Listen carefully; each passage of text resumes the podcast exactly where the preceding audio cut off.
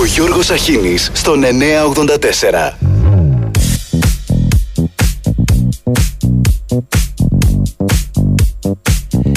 Καλημέρα, καλημέρα, καλή πέμπτη 30 ο μήνας, πάει ο Ιούνιος, χαιρετά σήμερα. Οι δύσκολες εποχές γεννούν μεγάλες προσωπικότητες. Οι μεγάλες προσωπικότητες γεννούν εύκολες εποχές. Οι εύκολες εποχές γεννούν μικρές προσωπικότητες Οι μικρές προσωπικότητες γεννούν δύσκολες εποχές.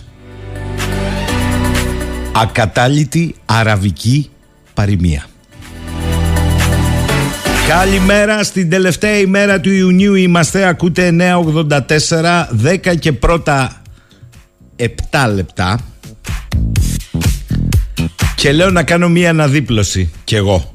Στο ξεκίνημα της εκπομπής Μην πιάσουμε τον μπούρου μπούρου με τη μία Καλημέρα στη φίλη μου την Κλεοπάτρα Μου στείλε αγγελία Απίστευτη Απίστευτη αγγελία στην εποχή των ίσων ευκαιριών. Έτσι θα ξεκινήσουμε σήμερα. Με αναδίπλωση χαρούμενα. Τελευταία μέρα του Ιουνίου.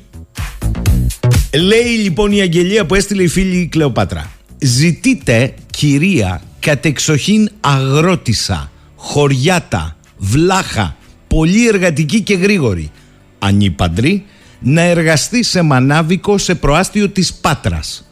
Η κυρία να ξέρει να μαγειρεύει πολύ ωραία σπιτικά φαγητά, να καθαρίζει πολύ καλά το χώρο του μανάβικου, να φτιάχνει χωριάτικες λαχανόπιτες, τυρόπιτες και προπαντών ζυμωτό ψωμί. Να έχει δίπλωμα οδηγήσεως και να οδηγεί αγροτικό αυτοκίνητο κατά προτίμηση 4x4. Η κυρία θα είναι σόκλιστη με 700 ευρώ μηνιαίως. Πληροφορίες κτλ. Φοβερός ο τύπος. Φοβερός. Τι άλλο θα δούμε, Θεέ μου. Καλημέρα λοιπόν σε όλους με μία αγγελία που τα σπά.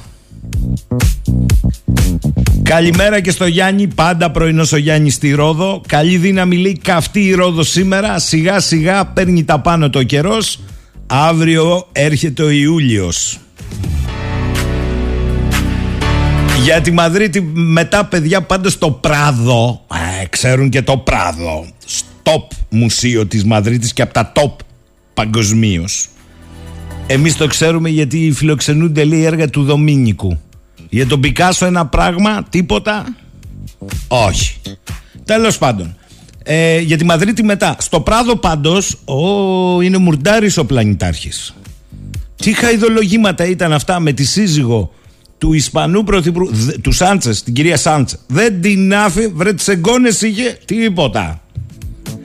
Μετά του καλάρεσε και η Βασίλισσα. Δεν κόβονται αυτά. Μπορεί σημειολογικά αυτό να σημαίνει και άλλα πράγματα μετά το νέο στρατηγικό δόγμα του ΝΑΤΟ. Οι Ροβεσπιέροι στην Ευρώπη σας τελειώσανε. America is here. Λοιπόν, Πάμε με ένα τραγούδι. Στη μέση είναι η θάλασσα και γύρω γύρω εσύ. Ένας αιώνιος Αύγουστος και ένα μικρό νησί. Στην άμμο πάνω βήματα τα πόδια μας γυμνά. Τα σβήνουνε τα κύματα, τα φτιάχνουμε ξανά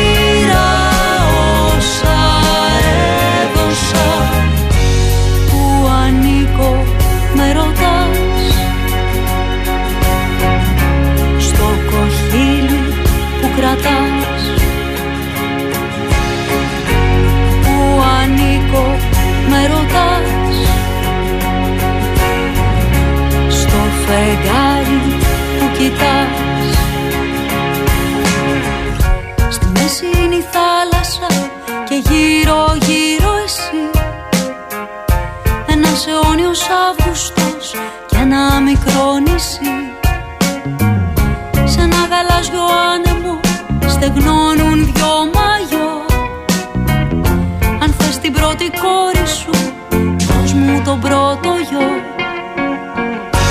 Ποτέ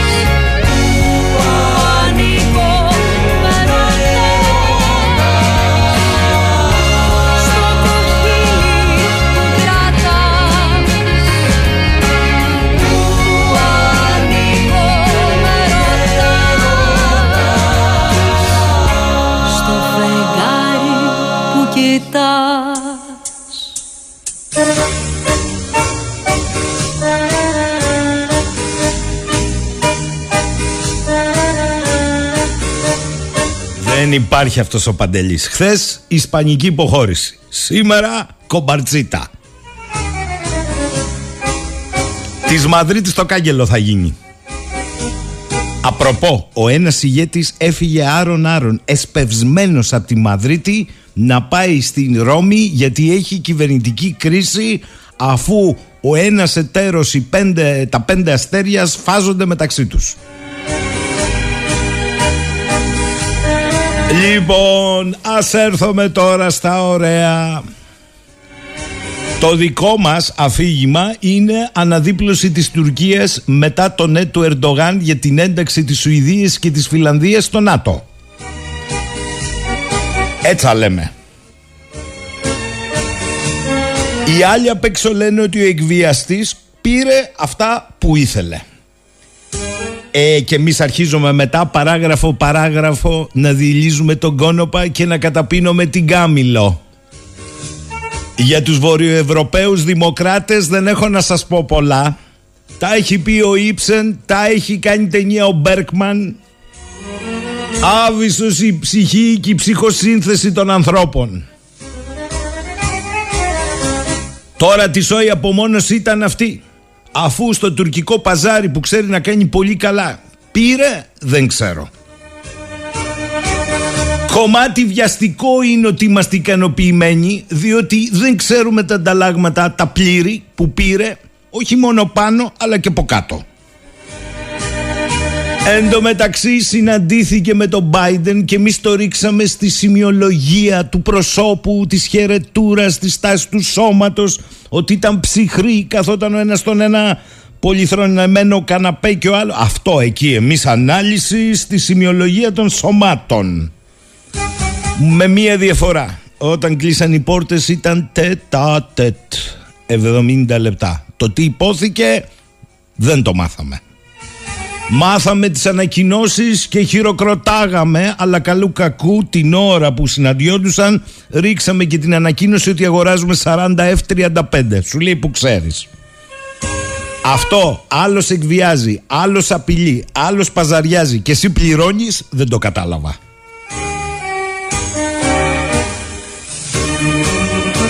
Εν πάση περιπτώσει ο Μπάιντεν επέστησε την προσοχή στον Ερντογάν για την ανάγκη να διατηρηθεί σταθερότητα στο Αιγαίο και τη Συρία. Όπως χθες ακριβώς 64 παραβάσεις και παραβιάσεις στο Αιγαίο. Και φυσικά επειδή είναι κότσος, όπως και με τους Φιλανδούς και τους Σουηδούς, του είπε ο Biden να σου εξυγχρονίσω τα F-16 και εμείς βρήκαμε την απάντηση. Ναι, αλλά θα μπλοκάρει στο Κογκρέσο. Ε, οπότε κοιμηθείτε ήσυχοι. Σε ένα 24ωρο η Τουρκία πήρε MOU.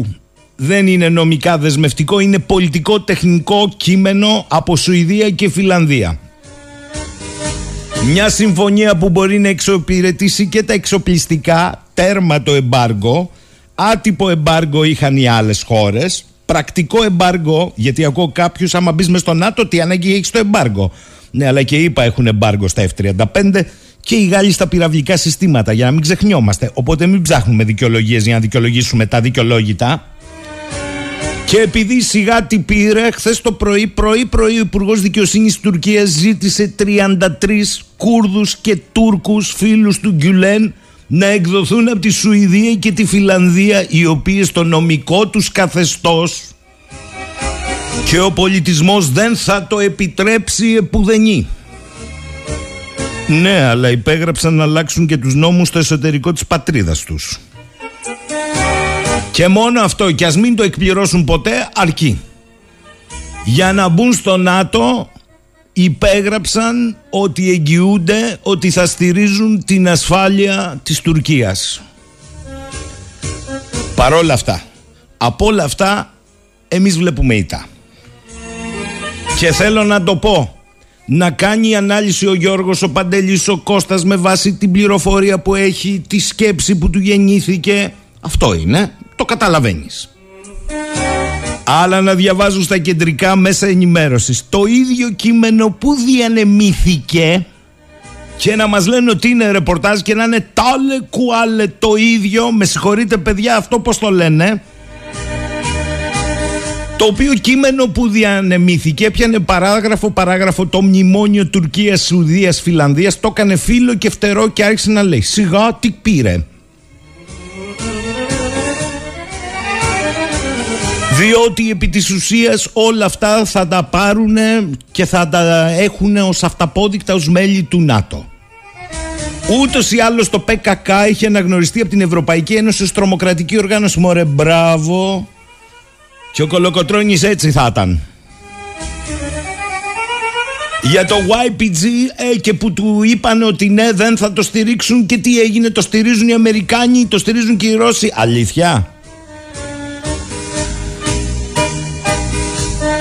Ενώ λέει όσον αφορά τα οπλικά συστήματα δεν υπάρχουν δεσμεύσεις αφήστε λέει που είναι συνεπακόλουθο άμα μπεις ε, μέσα στο ΝΑΤΟ να δίνεις όπλα ο ένας σύμμαχος στον άλλον.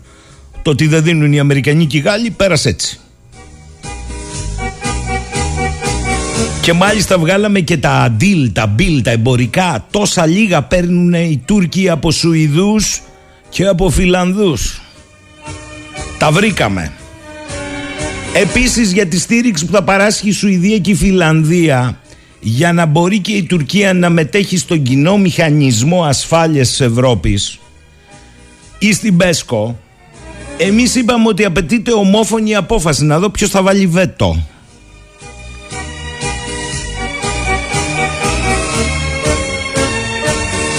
Άμα δείτε την απόφαση, πάμε στο 5, πάμε στο 6, δεν λέμε κουβέντα για το 8 παράγραφος 1 και το 9. Τι λένε αυτοί, α, ότι φτιάχνουν από κοινού ένα μηχανισμό που θα παρακολουθούν βήμα-βήμα την υλοποίηση όλων όσων υπογράφονται στο μνημόνιο. Διαφορετικά δεν κυρώνεται από την τουρκική βουλή. Αυτό πέρα βρέχει.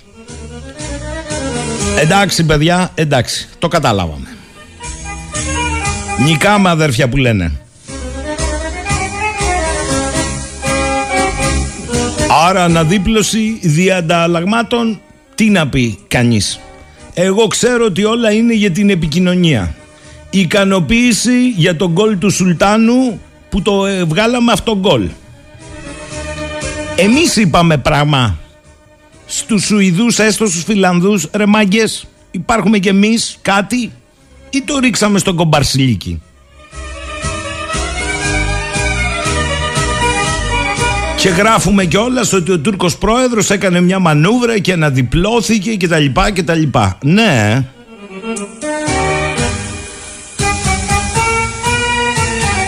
Τέλος πάντων, τέλος πάντων, όποιος θέλει καταλαβαίνει. Ποια είναι τα κέρδη, ποιες είναι οι ζημίες, ποιες είναι οι ευλογίες του ΝΑΤΟ.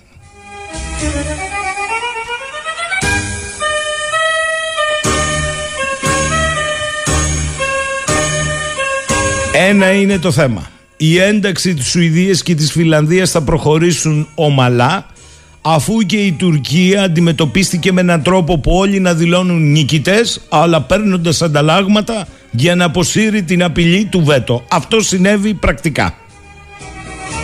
Τώρα περί του μεγέθους των ανταλλαγμάτων ακούω ότι υπάρχουν έρηδες στην Ελλάδα, πήρε λίγα, δεν πήρε τίποτα, πήρε αόριστα. Πάντως πήρε. Εμείς Η Τουρκία φόρτωσε μόνη της το καλάθι της όξυνσης με Σουηδία και Φιλανδία, προσέξτε, και στο τέλος της λέγαν και όλοι ευχαριστώ που επέλυσε, επέλυσε την κρίση, επίλυσε την κρίση. Άλλο κουφό αυτό. Μόνη της δημιούργησε το θέμα, ξέρει αυτή, και μετά αφού πήρε αυτά που πήρε, που εμείς λέμε ότι δεν πήρε, άλλοι λένε πήρε αόριστα, αυτοί λένε ότι πήραν πολλά. Εν πάση περιπτώσει, τη λέγανε όλοι ευχαριστώ. Ο Biden τη είπε δύο φορές ευχαριστώ. Και για την Ουκρανία και για τη Φιλανδία και τη Σουηδία. Κανείς δεν αναρωτήθηκε πώς δημιουργήθηκε το θέμα. Όλοι ήταν ευχαριστημένοι που η Τουρκία τόλισε το θέμα. Η ιστορική εμπειρία 70 χρόνια δεν αφήνει περιθώρια σε αφελείς προσεγγίσεις να με συγχωρείτε πάρα πολύ. Άρα να αφήσουμε τις όποιες οπτικές θέλουμε εμείς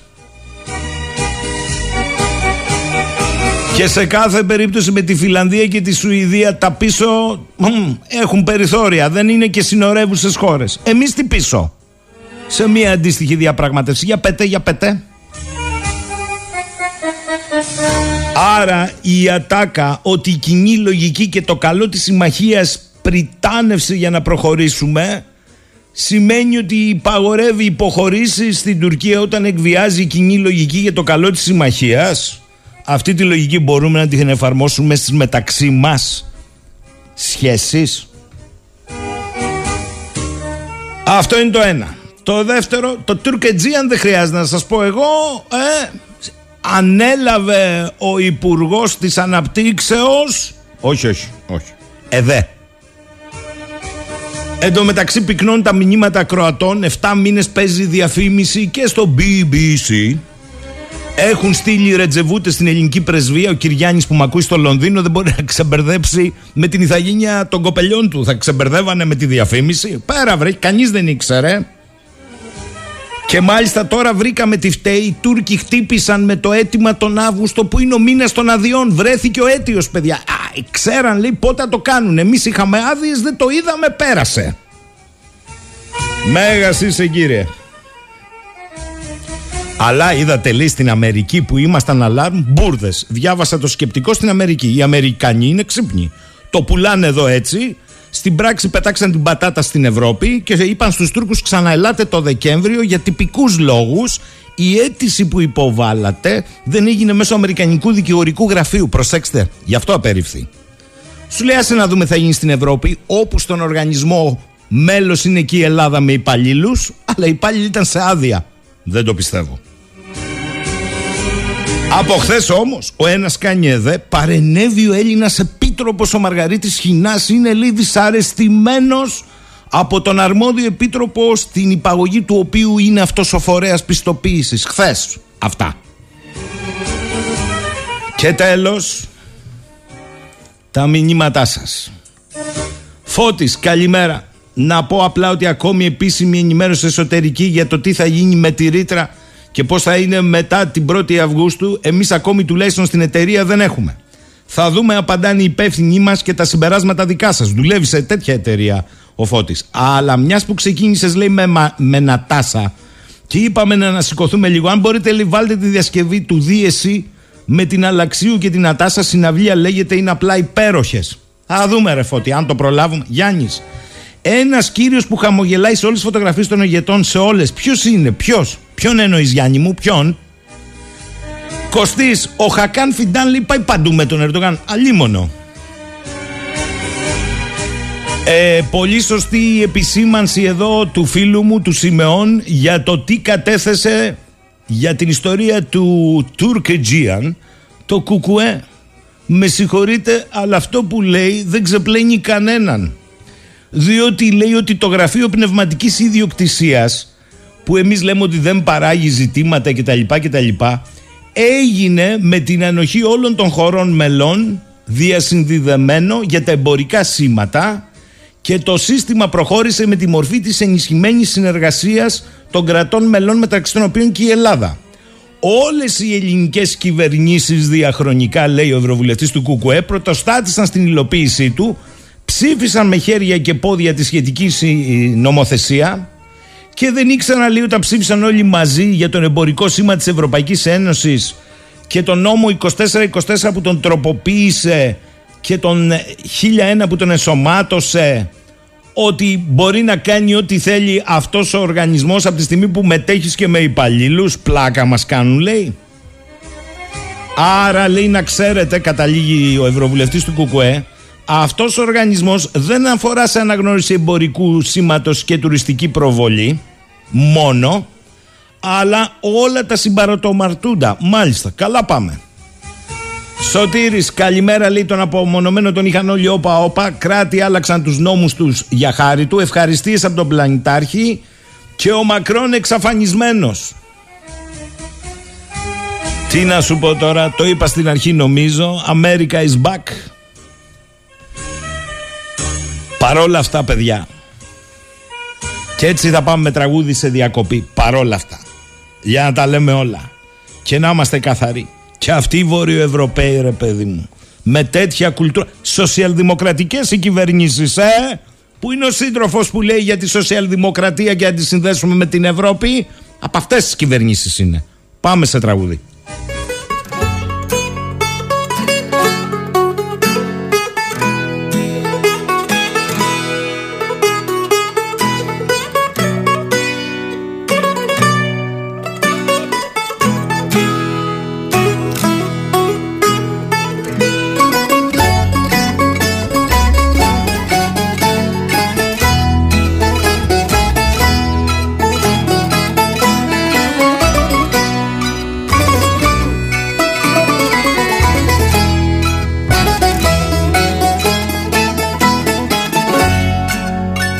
Περασμένα καίγονται στη λησμονιά πετάνε.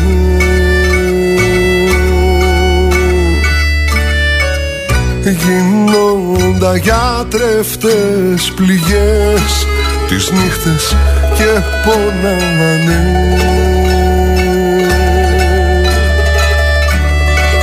Στη λησμονιά σε πάνε σου λιγάκι μη μιλάς. Άσε το χτύπο της καρδιάς Να πει ό,τι είναι για να πει. Στο φως να γεννηθεί για ένα τίποτα.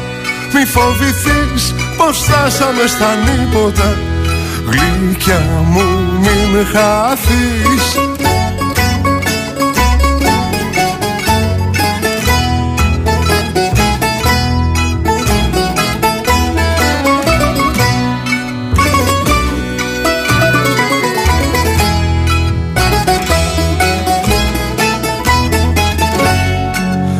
τα χαράματα σ' αρθεί.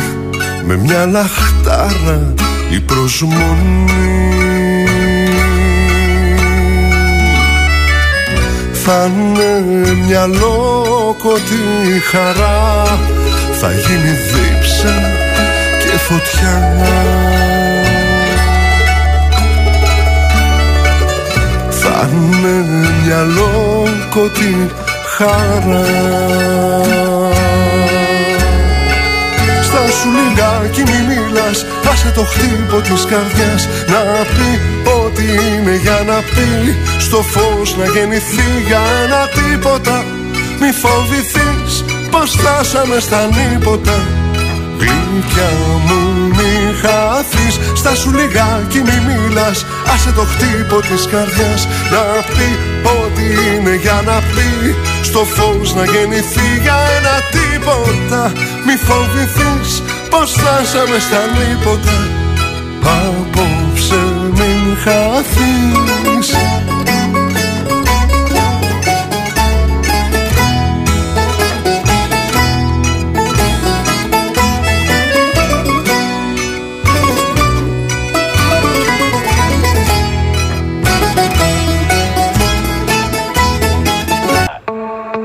Λέει ο Αργύρης, ρε εσύ τι τρολάρισμα έπεσε στη Σύνοδο Κορυφής σε όλους τους ηγέτες.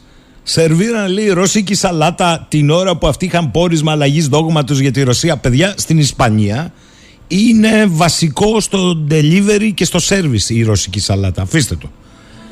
Ο Τάσος, μα τι εννοούσες ακριβώς με τους σοσιαλδημοκράτες ηγέτες. Και άλλος φίλος εδώ μου λέει πρόσφατο παράδειγμα ο Σάντσες με τη σφαγή στη Μελίγια. Ε, και ο Κωστής μου λέει: Άσε κάτω τους σοσιαλδημοκράτες. Πώς θα τους αφήσω, ρε παιδιά, αυτοί υπέγραψαν. Με συγχωρείτε, εγώ υπέγραψα. Και υπέγραψαν την άρση εμπάργου όπλων. Αυτή που ο δικός μας σοσιαλδημοκράτης εδώ λέει να την πάμε στην Ευρώπη και να την κάνουν κοινή πολιτική το εμπάργο όπλων. Πάει αυτό. Να πείσει πρώτα τους συντρόφους του και μετά το συζητάμε. Το πιο βασικό πάντως να το ξέρετε. Καλά, αφήστε τώρα τα happy traveler και τέτοια, τα καταλάβαμε. Εντάξει, αφήστε τα.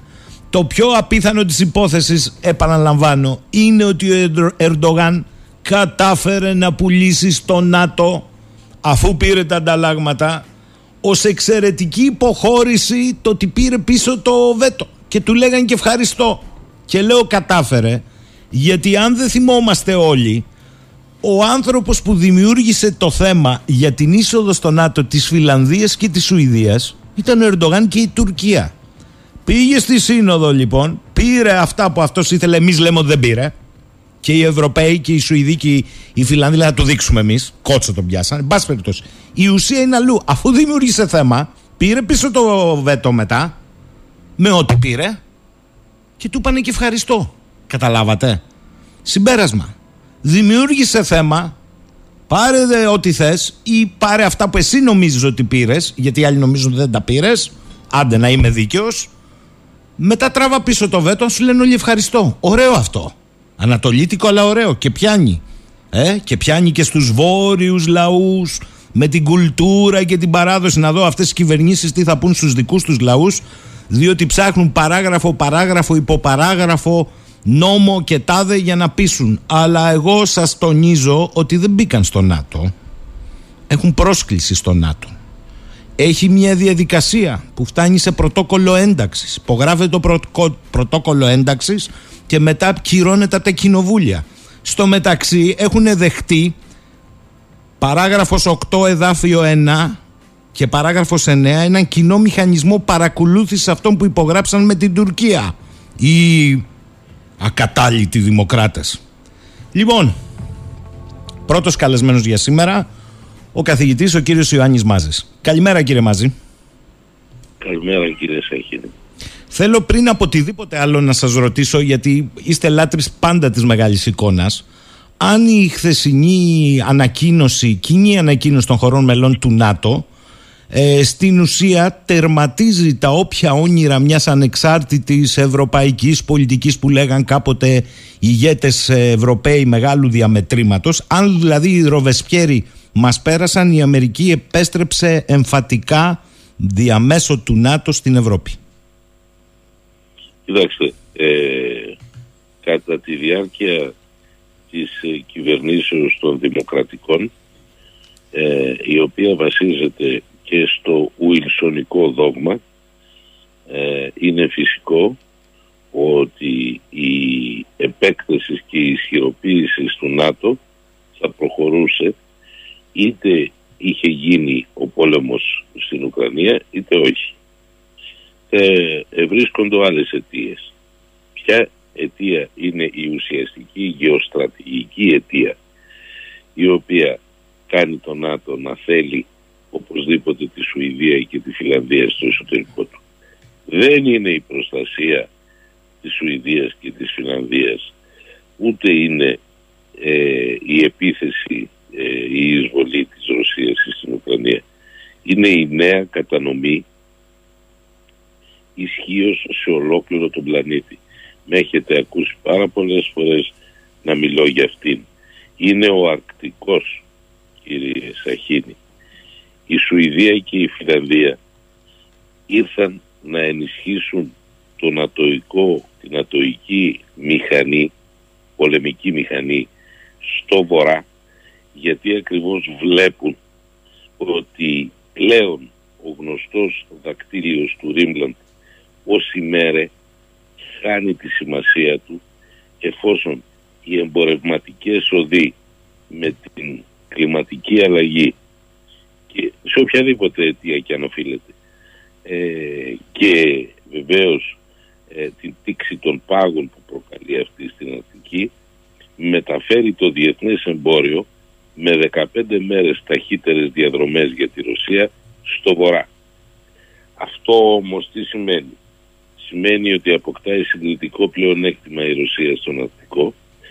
Σημαίνει ότι αυτό το συγκριτικό πλεονέκτημα μπορεί να το χρησιμοποιήσει για να διεκδικήσει το 33 τουλάχιστον της 100 από το 40% των διεθνών αποθεμάτων φυσικού αερίου που βρίσκεται στον Αρκτικό και υπάρχει η τάση του ΝΑΤΟ να αναδιαταχθεί για να μπορέσει να την αποτρέψει. Ο κύριος Τραμπ, αν θυμάστε, ήθελε να αγοράσει την Ιρλανδία. Γέλασαν όλοι τότε και φυσικά ε, δεν την πήρε, δεν την έδωσε η Δανέζα ε, πρωθυπουργός, ήταν λογικό. Αλλά ο κύριος Τραμπ ως επιχειρηματίας ξέρει αυτή τη μέθοδο, να αγοράζει και να πωλεί. Τι την ήθελε; Την ήθελε για να αυξήσει την ακτογραμμή των Ηνωμένων Πολιτειών στην αρκτική ζώνη ούτως ώστε να μπορέσει να διεκδικήσει νομικά με άλλα δεδομένα το με ένα μεγαλύτερο κομμάτι της πίτας από τα αποθέματα του Αρκτικού. Τα έχω γράψει αυτά τα πράγματα πριν τουλάχιστον 6-7 χρόνια και τα λέω καθημερινά. Αυτή ήταν η υπόθεση Σουηδίας-Φιλανδίας. Τώρα, η Τουρκία αντιλαμβάνεται βεβαίως ότι η, ε, η θέση της, η στρατηγική, έχει αξία όσο αξία έχει και πιο το Ρίμπλαντ. Όσο αξία έχει δηλαδή ο αναχωματικός δακτυλίος που περιέγραψε ο Σπάικμαν. Τι λοιπόν προσπαθεί να κάνει; Κάνει μια πολύ έξυπνη κίνηση. Πρώτον, πουλάει εξυπηρέτηση στη Ρωσία, γιατί η Ρωσία είναι αντίθετη με αυτό. Δεύτερον, ζητάει εκβιάζοντας να πάρει ένα, ένα μεγάλο κομμάτι από αυτά που ε, ε, θεωρεί ότι δικαιούται. Ε, και τα δύο πέτυχαν. Κατάφερε σε αυτή την περίπτωση να εξασφαλίσει τη δίωξη, θα το δούμε πώς θα εφαρμοστεί όμως αυτό, τη δίωξη Κούρδων και οπαδών του Γκιουλέν από τη Σουηδία και τη Φιλανδία, τη φήμωσή τους στα μέσα μαζικής ενημέρωσης που διαθέτουν. Ε, και βεβαίως αυτό έγινε σαφές γιατί ήδη δεν στέγνωσε το μελάνι από τις συμφωνίες στην τετραμερή που κάνανε προχθές και ζήτησαν 33 ε, τους οποίους θεωρούν τρομοκράτες του ΠΚΚ και εγκυουλενιστές να τους αποδώσουν οι δύο χώρες. Τώρα, αν θα τους αποδώσουν, mm. θα τους αποδώσουν κτλ. Αυτό είναι μια άλλη ιστορία. Αυτό είναι το ένα. Το άλλο είναι, και πρέπει να πούμε και τις δύο όψεις του όμως για να είμαστε σωστοί, ε, είναι η, η, ο εξυγχρονισμός των F-16 σε Viper. Ο εξυγχρονισμός των F-16 είναι βέβαιο ότι ο Biden ε, του τον υποσχέθηκε, αλλά θα πρέπει να περάσει και από τον κύριο Μενέντες ε, στην ειδική και πανίσχυρη Επιτροπή Εξωτερικών του Αμερικανικού Κογκρέσου.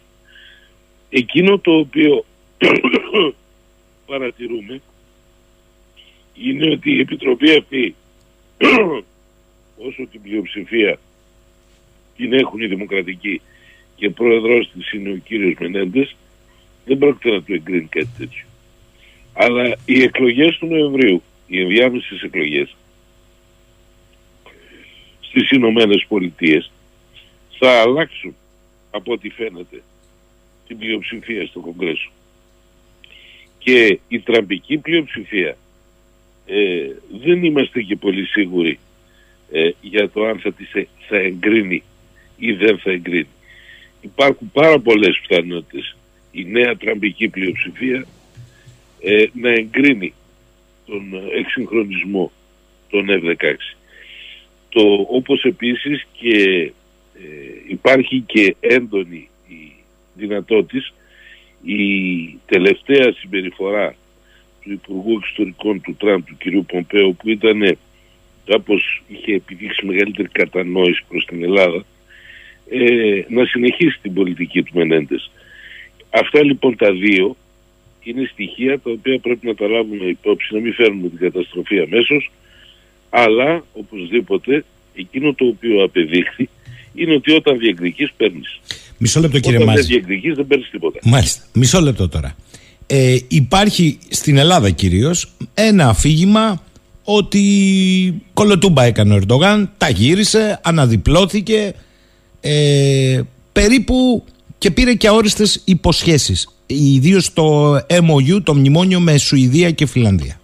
Το συμμερίζεστε, είναι έτσι; Γιατί εγώ διαπιστώνω ότι Όχι, ο όχι, τον άνθρωπος... έβαλαν- Τον έβαλαν μέχρι και στην Πέσκο. Μάλιστα, Αυτό είναι, μάλιστα. Αυτό είναι τραγωδία.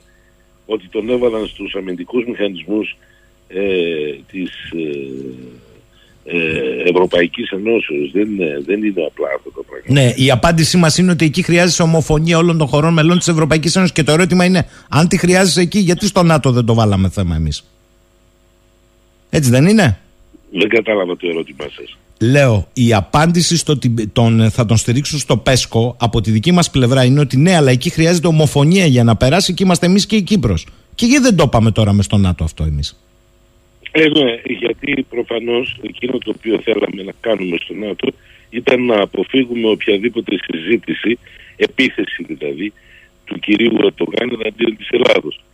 Και εκείνη τη συμβουλή που σίγουρα πήραμε από το, από το Λευκό Οίκο ήταν μην μιλήσετε, μην κάνετε, μην δημιουργήσετε και εσείς προβλήματα και θα τον τακτοποιήσουμε εμείς, δεν θα πει κουβέντα. Λοιπόν, έτσι λοιπόν για να κερδίσουμε χρόνο, βλέπετε εκλογές έρχονται, για να κερδίσουμε χρόνο δεν θέσαμε τέτοιου είδους ζητήματα, αλλά αυτό όμως τι ακριβώς σηματοδοτεί; Σηματοδοτεί ότι σε πρώτο επίπεδο έχουμε υποχωρήσει. Σε πρώτο επίπεδο το έχουμε κάνει δεκτό. Λοιπόν, όταν θα φτάσει λοιπόν στην Ευρωπαϊκή Ένωση, δικαίως θα μας ρωτήσουν οι εταίροι μας. Καλά, εκεί στο ΝΑΤΟ που έγινε αυτή η συζήτηση, τι ακριβώς κάνατε εσείς. Τι- γιατί δεν ε, διατυπώσατε ε, μια επιφύλαξη έστω; Να βάλετε ένα αστερίσκο έστω. Έτσι. Ε, απλούστατα ε, πιστεύω ότι εδώ ήταν μια καθαρά προεκλογική μικροκομματική κίνηση από πλευράς της ελληνική, των εκπροσώπων της ελληνικής κυβερνήσεως και του Έλληνου Πρωθυπουργού και έγινε υπό το κράτος των πιέσεων της Ουάσιγκτον και προς τις δύο πλευρές. Εσύ Ερντογάν δεν θα μιλήσεις για την Ελλάδα για να πετύχεις αυτό που θες με τη Σουηδία και τη Φινλανδία και εσύ Μητσοτάκη δεν θα βγάλεις σάχνα ούτε για το Πέσκο ούτε για, τις, ε, ε, για τους εξοπλισμούς από Σουηδία και Φινλανδία της Τουρκίας και βεβαίως προσέξτε διότι υπάρχει και το τρίτο ζήτημα.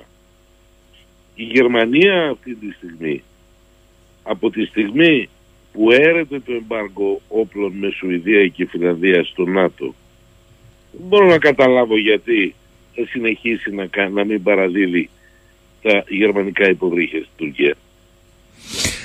Άρα λέτε ότι είναι μια αλυσίδα. Κατά τη γνώμη σας, λοιπόν, δεν αναδιπλώθηκε ο Ερντογάν. Το αντίθετο, έθεσε το πρόβλημα, πήρε ό,τι πήρε, τα πήρε πίσω το βέτο και του λένε και ευχαριστώ. Α, ναι, βέβαια, μας σα είπα, όταν διεκδικείς, παίρνεις. Μπορεί να μην πάρεις τα πάντα, αλλά παίρνεις. Και εν πάση περιπτώσει, είναι και κάτι άλλο σε επίπεδο πολιτικής ηθική. Ότι εμφανίζεσαι ως ένας ηγέτης, ο οποίος στηρίζεις στα εθνικά σου συμφέροντα ε, ενώπιον όλων και ενώπιον πανισχύρων δυνάμεων και ότι είσαι ε, διατεθειμένος να φτάσεις μέχρι τα άκρα για να το υποστηρίξεις. Ένας τέτοιος ηγέτης στη διεθνή κοινότητα λαμβάνεται σοβαρά υπόψη. Ε, κύριε Μαζή, κατά τη γνώμη σας, με ρωτάνε αρκετοί εδώ, θα έπρεπε να θέσουμε θέμα Κύπρου; Μπορούσαμε να το θέσουμε σε αυτό το περιβάλλον χθες; Μα, μα νομίζω ότι ρωτάτε έναν άνθρωπο. Ναι, ναι, το είχατε καταθέσει, αλλά τώρα ρωτούν εδώ. Με βάση το περιβάλλον έτσι όπως διαμορφώθηκε και επικεντρώθηκε στην ιστορία Φιλανδίας, Σουηδίας, Τουρκίας, μπορούσε να τεθεί το θέμα της Κύπρου; Έπρεπε να τεθεί εξ αρχής, εξ αρχής, πριν πάμε ε, στη Σύνοδο, Ναι. να τεθεί εξ αρχής πακέτο με Σουηδία-Φιλανδία. Θα στηρίζαμε όπως κάνουμε τη Σουηδία-Φιλανδία και βεβαίως θα στηρίζαμε και την Κύπρο.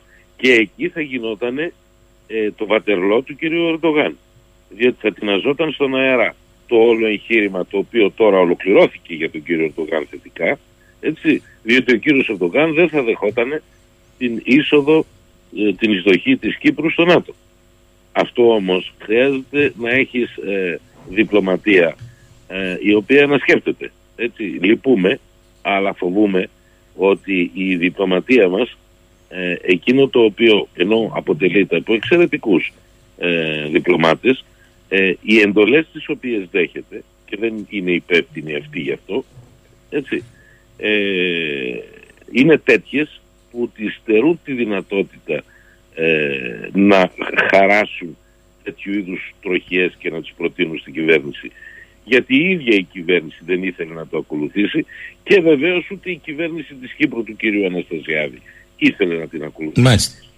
Τώρα, ε, ρωτάει εδώ ο φίλος ο Κώστας. Κύριε Μάζη, σ- κατά τις διαρροές, στη συζήτηση Biden-Ερντογάν, ο Biden δήλωσε, φέρεται να δήλωσε στον Ερντογάν ότι πρέπει να δεις τη διατήρηση σταθερότητας σε Αιγαίο και Συρία. Ρωτάει εδώ ο Κώστας, με δεδομένο ότι ο, Μπα- ο Ερντογάν δεν είπε τίποτα για την Ελλάδα μες στη Σύνοδο, ούτε εμείς όμως για τον Ερντογάν και την Τουρκία.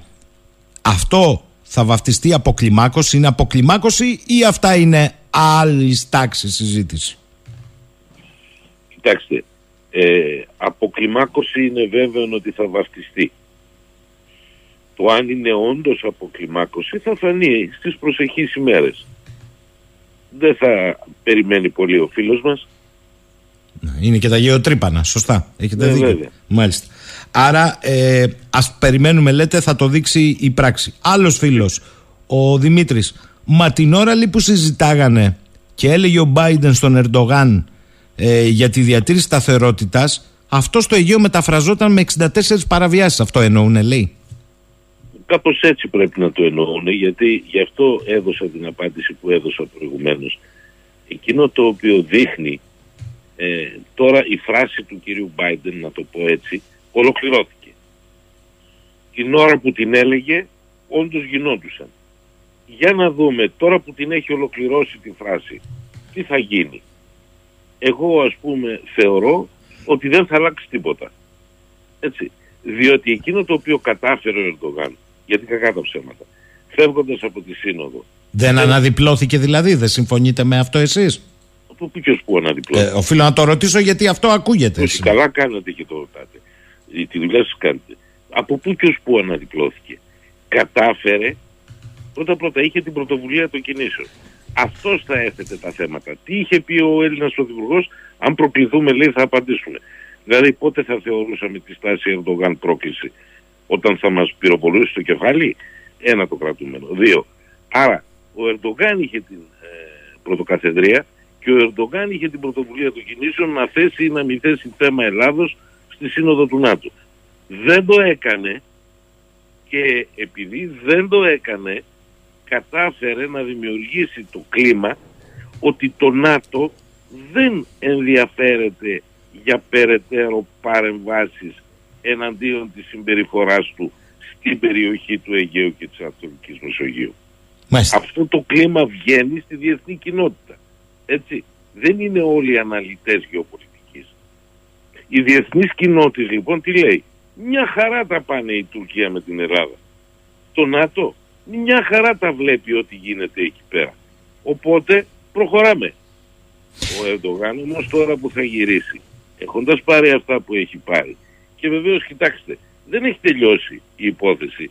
Θα πρέπει, η- όπως είπατε πολύ σωστά στην εισαγωγή, θα πρέπει αυτά να κυρωθούν από τα κοινοβούλια, έτσι, ε, και το Αμερικανικό και το Κογκρέσο κτλ. Ε, ούτως ώστε ε, υ- υπάρχει, συνεχίζει ο αλληλοεκδιασμός. Έτσι. Λοιπόν, και των Αμερικανών προς την Τουρκία και της Τουρκίας προς τους Αμερικανούς. Ε, θα δούμε το χρονισμό που αυτές οι αποφάσεις θα κυρωθούν από τα αντίστοιχα κοινοβούλια. Άρα, Τι για... σειρά δηλαδή, με ποια σειρά. Μμ. Άρα κύριε Μάζη, ε, για σας από αυτή τη σύνοδο ο Ερντογάν εκ- εξέρχεται ως ένας παίκτης που και ζητήματα δημιουργεί και μετά αφού πάρει κάτι πολύ λίγο θα φανεί στην πράξη ε, φαίνεται να τα επιλύει και του λένε ευχαριστώ. Και τα έχει καλά και με τη Ρωσία. Μα σαφώς. Μάλιστα. Μας το είπα από την αρχή ότι όταν διεκδικείς παίρνεις και όταν διεκδικείς έξυπνα παίρνεις επίσης. Ε, αυτό δηλαδή το όλο ζήτημα φεύγοντας από τη Σύνοδο πε- σβήνοντας η προβολή στη Συνόδου τι μένει; Μένει ότι η Τουρκία συζητάει πλέον έχοντας την υπόσχεση ότι θα εξυγχρονίσει τα F-16 της. Δεύτερον, βγαίνει ε, ε, εκτός εμπάργκο όπλων από τη Σουηδία και τη Φιλανδία. Τρίτον, εφόσον βγήκε εκτός εμπάργκο όπλων από τη Σουηδία και τη Φιλανδία, ε, δίνει το δικαίωμα και στη Γερμανία η οποία δεν κρατιέται να πει «Α, ωραία, μπορούμε και εμείς λοιπόν τώρα να τις στέλνουμε κινητήρες, ε, τάγκς και τα λοιπά, όπως επίσης να τις στέλνουμε και τα υποβρύχια τα οποία φτιάχνουμε». Μετά από λίγο θα το δούμε σε όλη την Ευρώπη αυτό το πράγμα.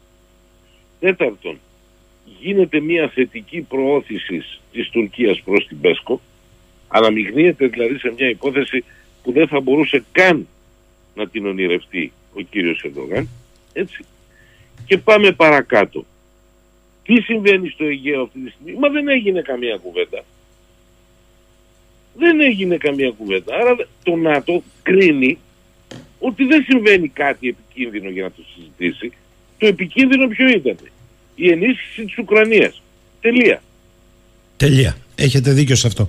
Θέλω πρώτη τελευταία μου ερώτηση να σας ρωτήσω κύριε Μάζη σε σχέση με τη στάση δύο παραδοσιακά ε, με κουλτούρα δημοκρατικών δικαιωμάτων για τους πολιτικούς, πολιτικά διοκόμενους ανά τον κόσμο και ιδίως στο χώρο μας τη Φιλανδία και τη Σουηδία αν πιστεύετε ότι είναι τόσο απλό και για το εσωτερικό τους και ότι δεν θα ε, προκαλέσει κραδασμούς αλλά κυρίως το ότι μεταξύ όλων των άλλων υπογράψαν ότι θα στηρίζουν την ασφάλεια της Τουρκίας από τις απειλές που δέχεται. Και αν αύριο ο Ερντογάν, δεν θα είναι η πρώτη φορά, πει ότι η Ελλάδα στο μαξιμαλισμό της με απειλεί, με απειλεί. Όχι, όχι, υποστηρίζει τρομοκράτες. Ε, ναι, υποστηρίζει, τρομα... τους εκπαιδεύει στο Λαύριο, αυτά δεν λέει. Ακριβώς αυτά Τι θα είναι. κάνει η Φιλανδία και η Σουηδία, για πείτε μου που το έχουν υπογράψει.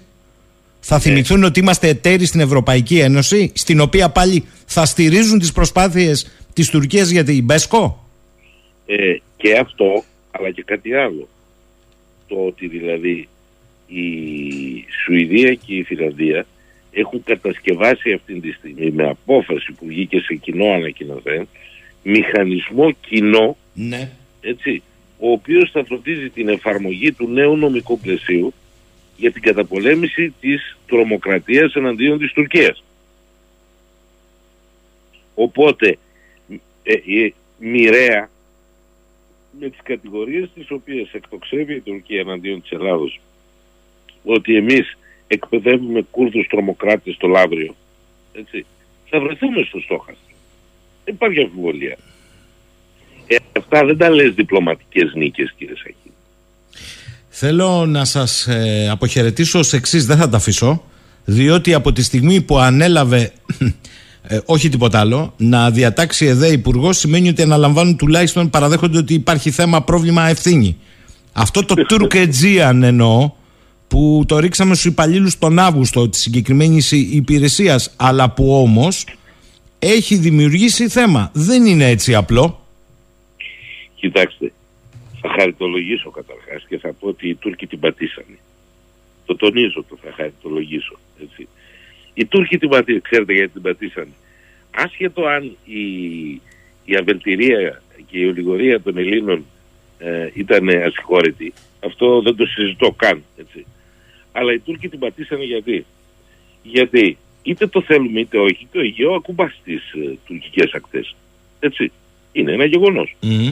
οι φωτογραφίες τις οποίες δείχνανε Άλλο όμως οι τουρκικές ακτές του Αιγαίου και άλλο Τουρκετζίαν. Το ξέρετε καλύτερα από μένα. Μια στιγμή. Ήταν λοιπόν, ήταν λοιπόν ε, στο διαφημιστικό ε, δείχνανε τις τουρκικές ακτές του Αιγαίου, αυτές δείχνανε, Μμ. και επιπλέον ο Αιγαίας, το ξέρει και ο τελευταίος μαθητής στην Ευρώπη, ήταν αυτός ο οποίος έδωσε το όνομά του στο Αιγαίο, πηδώντας από το Σούνιο όταν είδε το μαύρο πανί στο καράβι του Θησέα. Μμμ. Λοιπόν, η ελληνική ιστορία λοιπόν ε, είναι πολύ πιο δυνατή από τις ανοησίες που κάνουν οι Τούρκοι. Ευτυχώς. Πάμε τώρα. Ε, τι λένε, το brand name είναι το Αιγαίο. Ναι, αλλά αν προσέξετε, η τουρκική πολιτική τι λέει; Δεν θα το λέμε Αιγαίο πια. Θα το λέμε θάλασσα των νησιών. Δηλαδή οι σχεδιαστές, οι Τούρκοι οι στρατηγιστές, καταλάβαν ότι το όνομα Αιγαίο δεν πρέπει να χρησιμοποιείται. Κρατήστε το αυτό που σας λέω. Και έρχεται η υπηρεσία τουρισμού τους και σου λέει Τούρκατζιαν, δηλαδή αυτό το κομμάτι μας μας ανήκει. Τα παράλια. Και το Αιγαίο είναι Αιγαίο. Οπότε πρώτα οι ίδιοι έχουν το πρόβλημα. Αυτό ειλικρινά πέραν του χαριτολογήματος. Ναι, ναι, κατάλαβα τι κάνετε. Κάνετε μια λογική αναστροφή σε αυτά που λένε κατά καιρούς περί Αιγαίου και λέτε ότι παιδιά, άρα παραδέχεστε ότι αυτό είναι το κομμάτι σας. Α, μπράβο. Οι ακτέ. Σαφές. Έτσι. Καλά, σιγά που το σκεφτήκαμε έτσι εμείς εδώ και αμ- το Καλά, αμελήσαμε. μπράβο. Κύριε Τώρα Μάζη. μπαίνουμε στο ζουμί. Τώρα μπαίνουμε στο ζουμί. Εμείς έπρεπε να τα αφήσουμε να περάσει. Όχι βέβαια. Όχι βέβαια. Όχι βέβαια γιατί, γιατί α- ο σχεδιαστής αυτού του plan name ουσιαστικά τι θέλει να κάνει. Θέλει να δείξει ότι βάζουμε πόδι σε μια συνεκμετάλλευση αυτής της θάλασσας. Μμ. Βεβαίως το κάνει ατυχώς για τον ίδιο και για την κρατική του πολιτική. Αλλά αυτό δεν μπορεί να αφήσει ασυγχώρητη, έτσι, ε, πώς το λένε, ε, να, συ- να, να, να κάνει συγνωστή, έτσι, την ε, ελληνική αβελτηρία. Κύριε Μάζη, πριν σας αποχαιρετήσω, θέλω να σας διαβάσω ένα μήνυμα που στέλνει ο φίλος μας, ο γιατρός ο Κώστας ο Γιανακάκη από τη Ρώμη. Πείτε, λέει στον κύριο Μάζη, ότι χθες μετά τη σύνοδο του ΝΑΤΟ, σε ερώτηση Ιταλίδας δημοσιογράφου στο δικό της, το Μάριο Ντράγκη, στο τι έλαβε ο Ερντογάν ως αντάλλαγμα για να άρει το βέτο στην ένταξη Σουηδίας και Φιλανδίας, ακολούθησαν δύο λεπτά αφωνίας του Τράγκη και μετά λέει, ανοίγοντας το μικρόφωνο, παρακάλεσε την Ιταλίδα συνάδελφο να ρωτήσει απευθείας τη Φιλανδία και τη Σουηδία. Στα δε Ιταλικά μέσα μετά από αυτό λέει, όλοι κατάλαβαν το απίστευτο παζάρι του Ερντογάν. Καταλάβατε. Μα δεν αμφιβάλλουμε ότι πέραν των εμφανών ε, ανταλλαγμάτων, τα οποία ήταν αυτά που ζητούσε, υπάρχουν και αφανή ανταλλάγματα, τα οποία όμως καλύφθηκαν κάτω από το χαλί, από αυτό το οποίο σας είπα κύριε Σαχίνη. Καλύφθηκαν από την αφωνία, από το χαλί της αφωνίας και γι' αυτό σας είπα η ζωή, οι επόμενες μέρες θα απαντήσουν σε αυτό το ερώτημα. Ε, απαντήστε και στο φίλο μου εδώ το Μιχάλη που λέει τελικά κύριε Μάζη από όλα αυτά είπατε ότι έχουμε εξαίρετους διπλωμάτες αλλά δεν παίρνουν αυτοί τις αποφάσεις. Δηλαδή προσωπικές πολιτικές γίνονται εξωτερική πολιτική στην Ελλάδα; Ασφαλώς. Ασφαλώς. Μονολεκτικά απαντώ. Γιάννης Μάζης, θα να τον ευχαριστήσω. Καλημέρα κύριε καθηγητά, να είστε καλά. Ο πρέσβης επιτιμή, ο κύριος Δημήτρης Καραϊτίδης. Καλημέρα κύριε πρέσβη. Καλημέρα σας κύριε Σαχίνη. Τι γίνεστε; Καλά. Θέλω να σας ρωτήσω τι φέρουσα αντίληψη είναι αυτά, αυτή πια στην ευρωπαϊκή ηγεσία; Όταν αυτός που δημιουργεί το πρόβλημα μετά από κάποια ανταλλάγματα για τα οποία να συζητήσουμε μετά τραβάει το πρόβλημα πίσω και όλοι τον ευχαριστούν. Μα αφού αυτός δημιουργεί το πρόβλημα τον ευχαριστούν και από πάνω.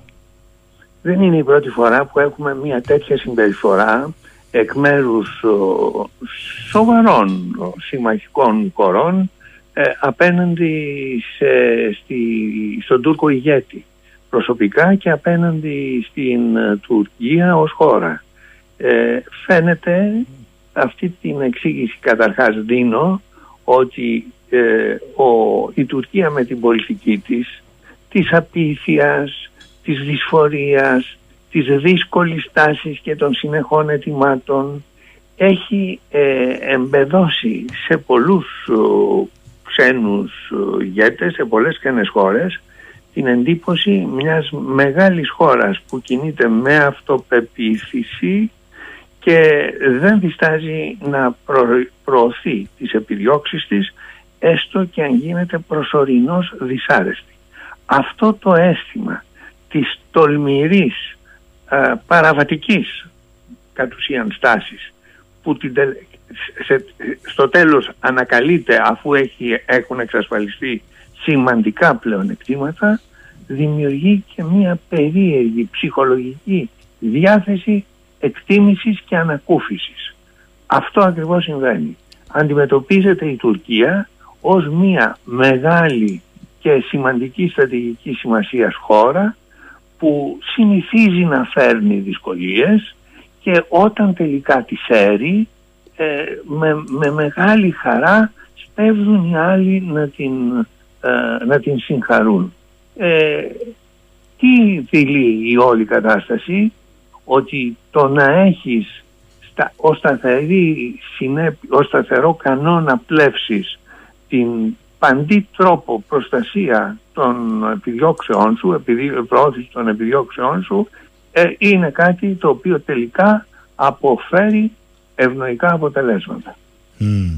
Ε, πείτε μου κύριε Πρέσβη και θα έρθω στην Τουρκία είναι μόνο αυτό ή είναι ότι η διπλωματία της η εξωτερική της πολιτική έχει διαβάσει έγκαιρα το αναγκαίο των ιστορικών στιγμών. Τι εννοώ, το περίφημο ανακοινωθέν του ΝΑΤΟ που εμπεδώνει και τη στρατηγική, στρατηγική των επόμενων βάζει κάποιες προτεραιότητες που είναι η Ρωσία, είναι η Κίνα σε βάθος, το λέει. Μήπως λοιπόν αυτή την αναγκαιότητα και το ρόλο που και εμείς θα έπρεπε κανονικά να πούμε ότι υπάρχει ρόλος, δεν είναι μόνο τα στενά. Ναι, Διαβάζοντας το να το πω λαϊκά, τους πατάει στο λαιμό. Ξέρω δηλαδή ότι με θέλετε σε αυτό το γκρίκο. Ξέρω ποια είναι από εδώ και κάτω η νέα ψυχροπολεμική. Το είπε το ΝΑΤΟ ανοιχτά. Στρατηγική και εγώ πάνω σε αυτό παίζω. Ναι, αλλά βλέπετε ότι αυτό έγινε και σε προηγούμενες περιπτώσεις. Σωστά. Όταν δεν ήταν ακριβώς τέτοια τα δεδομένα. Η Τουρκία έχει πλήρη συνείδηση της σημαντικής γεωπολιτικής της ε, θέσης λόγω της, του, του, του, του, γεωγραφικού χώρου στον οποίο βρίσκεται. Και έχει μάθει να με, με τεχνική και θα σας έλεγα ε, ε, ε, ικανότητα ευέλικτου ακροβάτη να κινείται μεταξύ της μιας πλευράς, της Ρωσίας και της άλλης πλευράς, της Δύσης, δηλαδή της Αμερικής, αποσπώντας εκάστοτε τα ανταλλάγματα τα οποία επιζητεί και τα οποία την ενδιαφέρουν. Επομένως, γι' αυτό το είπα και στην αρχή, η στάση αυτή γίνεται με επίγνωση της ιδιαίτερης γεωπολιτικής βαρύτητας που έχει ως χώρα.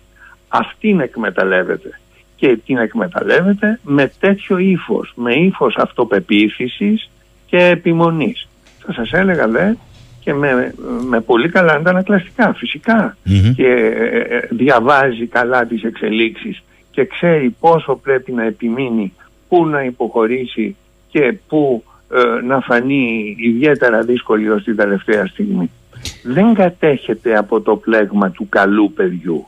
Αυτό το φοβερό πλέγμα του καλού παιδιού όσο πιο ευγενικοί και συνεπείς είμαστε τόσο πιο πολύ θα μας συμπαθήσουν οι σύμμαχοι και θα μας ανταμείψουν για την στάση μας ε, είναι κάτι που η Τουρκία έχει αντιληφθεί ότι δεν αποδίδει και έτσι το έχει, ε, δεν το εφήρμοσε ποτέ και κινείται στους αντίποδες με αποτελέσματα δυστυχώς ικανοποιητικά για αυτήν. Άρα κατά τη γνώμη σας ανεξάρτητα από το εύρος, το βάθος και την ποιότητα των ανταλλαγμάτων που ζητησε ε, μπορεί να, μπορούμε να πούμε ότι φεύγει ε, απομονωμένη ε, με αριστολογίες, αερολογίες και δεν παίρνει τίποτα από αυτή την ιστορία; Δεν θα το έλεγα αυτό κύριε ε, Σαχίνη μου, δεν θα το έλεγα αυτό διότι απεδείχθηκε ότι ακολούθησε μία καθαρά ωφελημιστική και επιτυχή τακτική.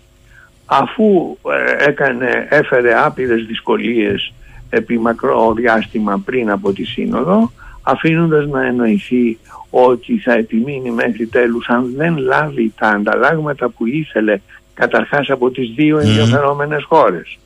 Ε, και ενδεχομένως και άλλα ανταλλάγματα που δεν τα γνωρίζουμε ακόμα διότι επισήμως δεν έχουν εμφανιστεί. Ε, την τελευταία στιγμή έκρινε ότι ε, ανάγκασε τις δύο χώρες να δεχθούν όρους που τις ήταν απόλυτα συμφέροντες και ευνοϊκοί και είναι το βέτο. Δείχνοντας μάλιστα και μια διαλεκτικότητα και μετριοπάθεια και ένα πνεύμα διατήρησης της συνοχής της συμμαχίας. Μάλιστα. Για να την ευχαριστούν όλοι. Να σας Για να ρωτήσω... την ευχαριστούν όλοι. κάτι, Καταλάβατε. κάτι βαθύτερο να σας ρωτήσω με όλα αυτά όμως. Επειδή έχουμε τη γεωγραφική θέση που έχουμε κι εμείς, έχουμε τις μεταναστευτικές ροές, έχουμε τον πόλεμο στην Ουκρανία, έχουμε την ενεργειακή κρίση και τους δρόμους της ενέργειας, έχουμε τις ιστορίες του Καυκάσου και τον παντουρανισμό ως όραμα. Με βάση αυτά που παίρνει το συγκεκριμένο καθεστώς, Ναι. ερώτημα. Πιστεύετε ότι τελικά οι δυτικοί θέλουν την αλλαγή του στο, στο χρόνο απάνω ή μήπως έτσι επιλέγουν το συνομιλητή τους από τώρα. Διότι αυτά δεν δείχνουν να τον αποδυναμώνουν. Ό,τι και να λέει η Αξενέρ επιστρέφει. Γιατί ακούω πολλούς που λένε ότι η Αξενέρ είπε λίγα πήρε. Πιο πολλά. Εντάξει. Πλειοδοσία. Αλλά αυτός επιστρέφει πίσω και λέει: Κοιτάξτε, εγώ έβαλα βέτο. Αυτοί συμφώνησαν, υπόγραψαν, έκαναν, πήρα αυτά, πήρα υποσχέσεις, δεν λέω θα τα πάρει τα F-16, αλλά τις πήρα από τον Biden και επιστρέφω. Τι άλλο θέλετε, ηγέτης είμαι. Ναι, ναι. Κοιτάξτε, υπάρχει μία, ε, ενώ φαινομενικά η αντιπολίτευση πολεμά τον Ερντογάν, του ασκεί μία σφοδρή κριτική σε πολλά θέματα, σε, στα, στα, στα θέματα μάλιστα ε, που αφορούν το εσωτερικό είναι κριτική σκληρή και βάσιμη. Στα θέματα εξωτερικής πολιτικής υπάρχει μία περίεργη και παραδοσιακά εγκατεστημένη αρμονία έστω και αν γίνεται ενίοτε υπό τη μορφή επικρίσεων. Η κυβέρνηση ε, επιδιώκει, η, η, η, η αντιπολίτευση πλειοδοτεί ζητώντας να επιδιώκει περισσότερα έτσι εμφανίζεται η φωνή της Τουρκίας στο εξωτερικό ως ενιαία και πολύ ισχυρή. Και ακριβώς αυτό γίνεται και στη συγκεκριμένη περίπτωση. Και οι Δυτικοί με αυτόν τον τρόπο δεν ενδυναμώνουν το καθεστώς που κατά τα άλλα επικρίναν. Δηλαδή όταν φτάνει η Φιλανδία με τη Σουηδία να κάνουν μετατροπές στην εσωτερική τους νομοθεσία ανεξάρτητα από το πώς θα το εφαρμόσουν. Γιατί ακούω πολλούς που λένε ναι θα τα κάνει αλλά θα το φέρει, δεν θα το εφαρμόσει, δεν θα εκδώσει. Εγώ λέω ότι υπάρχει και άλλος τρόπος. Ζητάς φιλικά από αυτούς που η Τουρκία θεωρεί ενοχλητικούς να αποχωρήσουν. Εδώ το κάνει η Συρία με τον Οτσαλάν και ξέρουμε την κατάληξη. Ναι, φυσικά, φυσικά. Δυστυχώς οι ξένες χώρες, ξέρετε, αντιμετωπίζουν την Τουρκία και με, με, με, με, θα σας έλεγα με έναν κοντόφθαλμο τρόπο, εξαιρουμένης ίσως της Αμερικής. Ενώ κατά βάθος κατανοούν ότι υπάρχει ε, ένας κοινικός ωφελημισμός στη στάση της, ενώ διαπιστώνουν ότι η Τουρκία είναι ένας αντίθασος ταραξίας, ένας α, δύσκολα συνεννοήσιμος, μια δύσκολη, δύσκολα συνεννοήσιμη χώρα κτλ. Ε, Παρ' όλα αυτά έχουν επιμέρους συμφέροντα που η Τουρκία εγκαίρως επισημαίνει και εκμεταλλεύεται. Στη συγκεκριμένη περίπτωση οι δύο αυτές χώρες, Φιλανδία και Σουηδία, που είναι επί μακρό χρονικό διάστημα, η Σουηδία 200 χρόνια, η Φιλανδία 70 χρόνια, σε καθεστώς ουδετερότητας και με εσωτερικούς θεσμούς που κατοχυρώνουν πνευματικά δικαιώματα, σέβονται το άσυλο και τους πρόσφυγες κτλ. κατελήφθησαν από φοβία από τη στάση της Ρωσίας μετά την εισβολή της στην Ουκρανία. Ε, αυτό τον φόβο τον εκμεταλλεύτηκε αριστοτεχνικά ο, ο, ο, ο Ερντογάν. Και πιστεύω ότι δεν τον εκμεταλλεύτηκε μόνο ως προς τις δύο αυτές χώρες, γιατί και αυτά που απέσπασε που ανακοινώθηκαν δεν είναι λίγα. Τις ανάγκασε όπως σωστά είπατε να αλλάξουν εσωτερική νομοθεσία, να έχουν μια πιο σκληρή στάση απέναντι στους Κούρδους, ε, δεν είναι λίγα πράγματα αυτά. Να, να άρουν το εμπάργκο των Να άρουν και το βέτο, ε, την απαγόρευση στη χορήγηση οπλισμού. Αυτό το θεωρώ εξαιρετικά σημαντικό όφελος για την Τουρκία. Γιατί και οι δύο χώρες έχουν πολύ ανεπτυγμένη στρατιωτική βιομηχανία.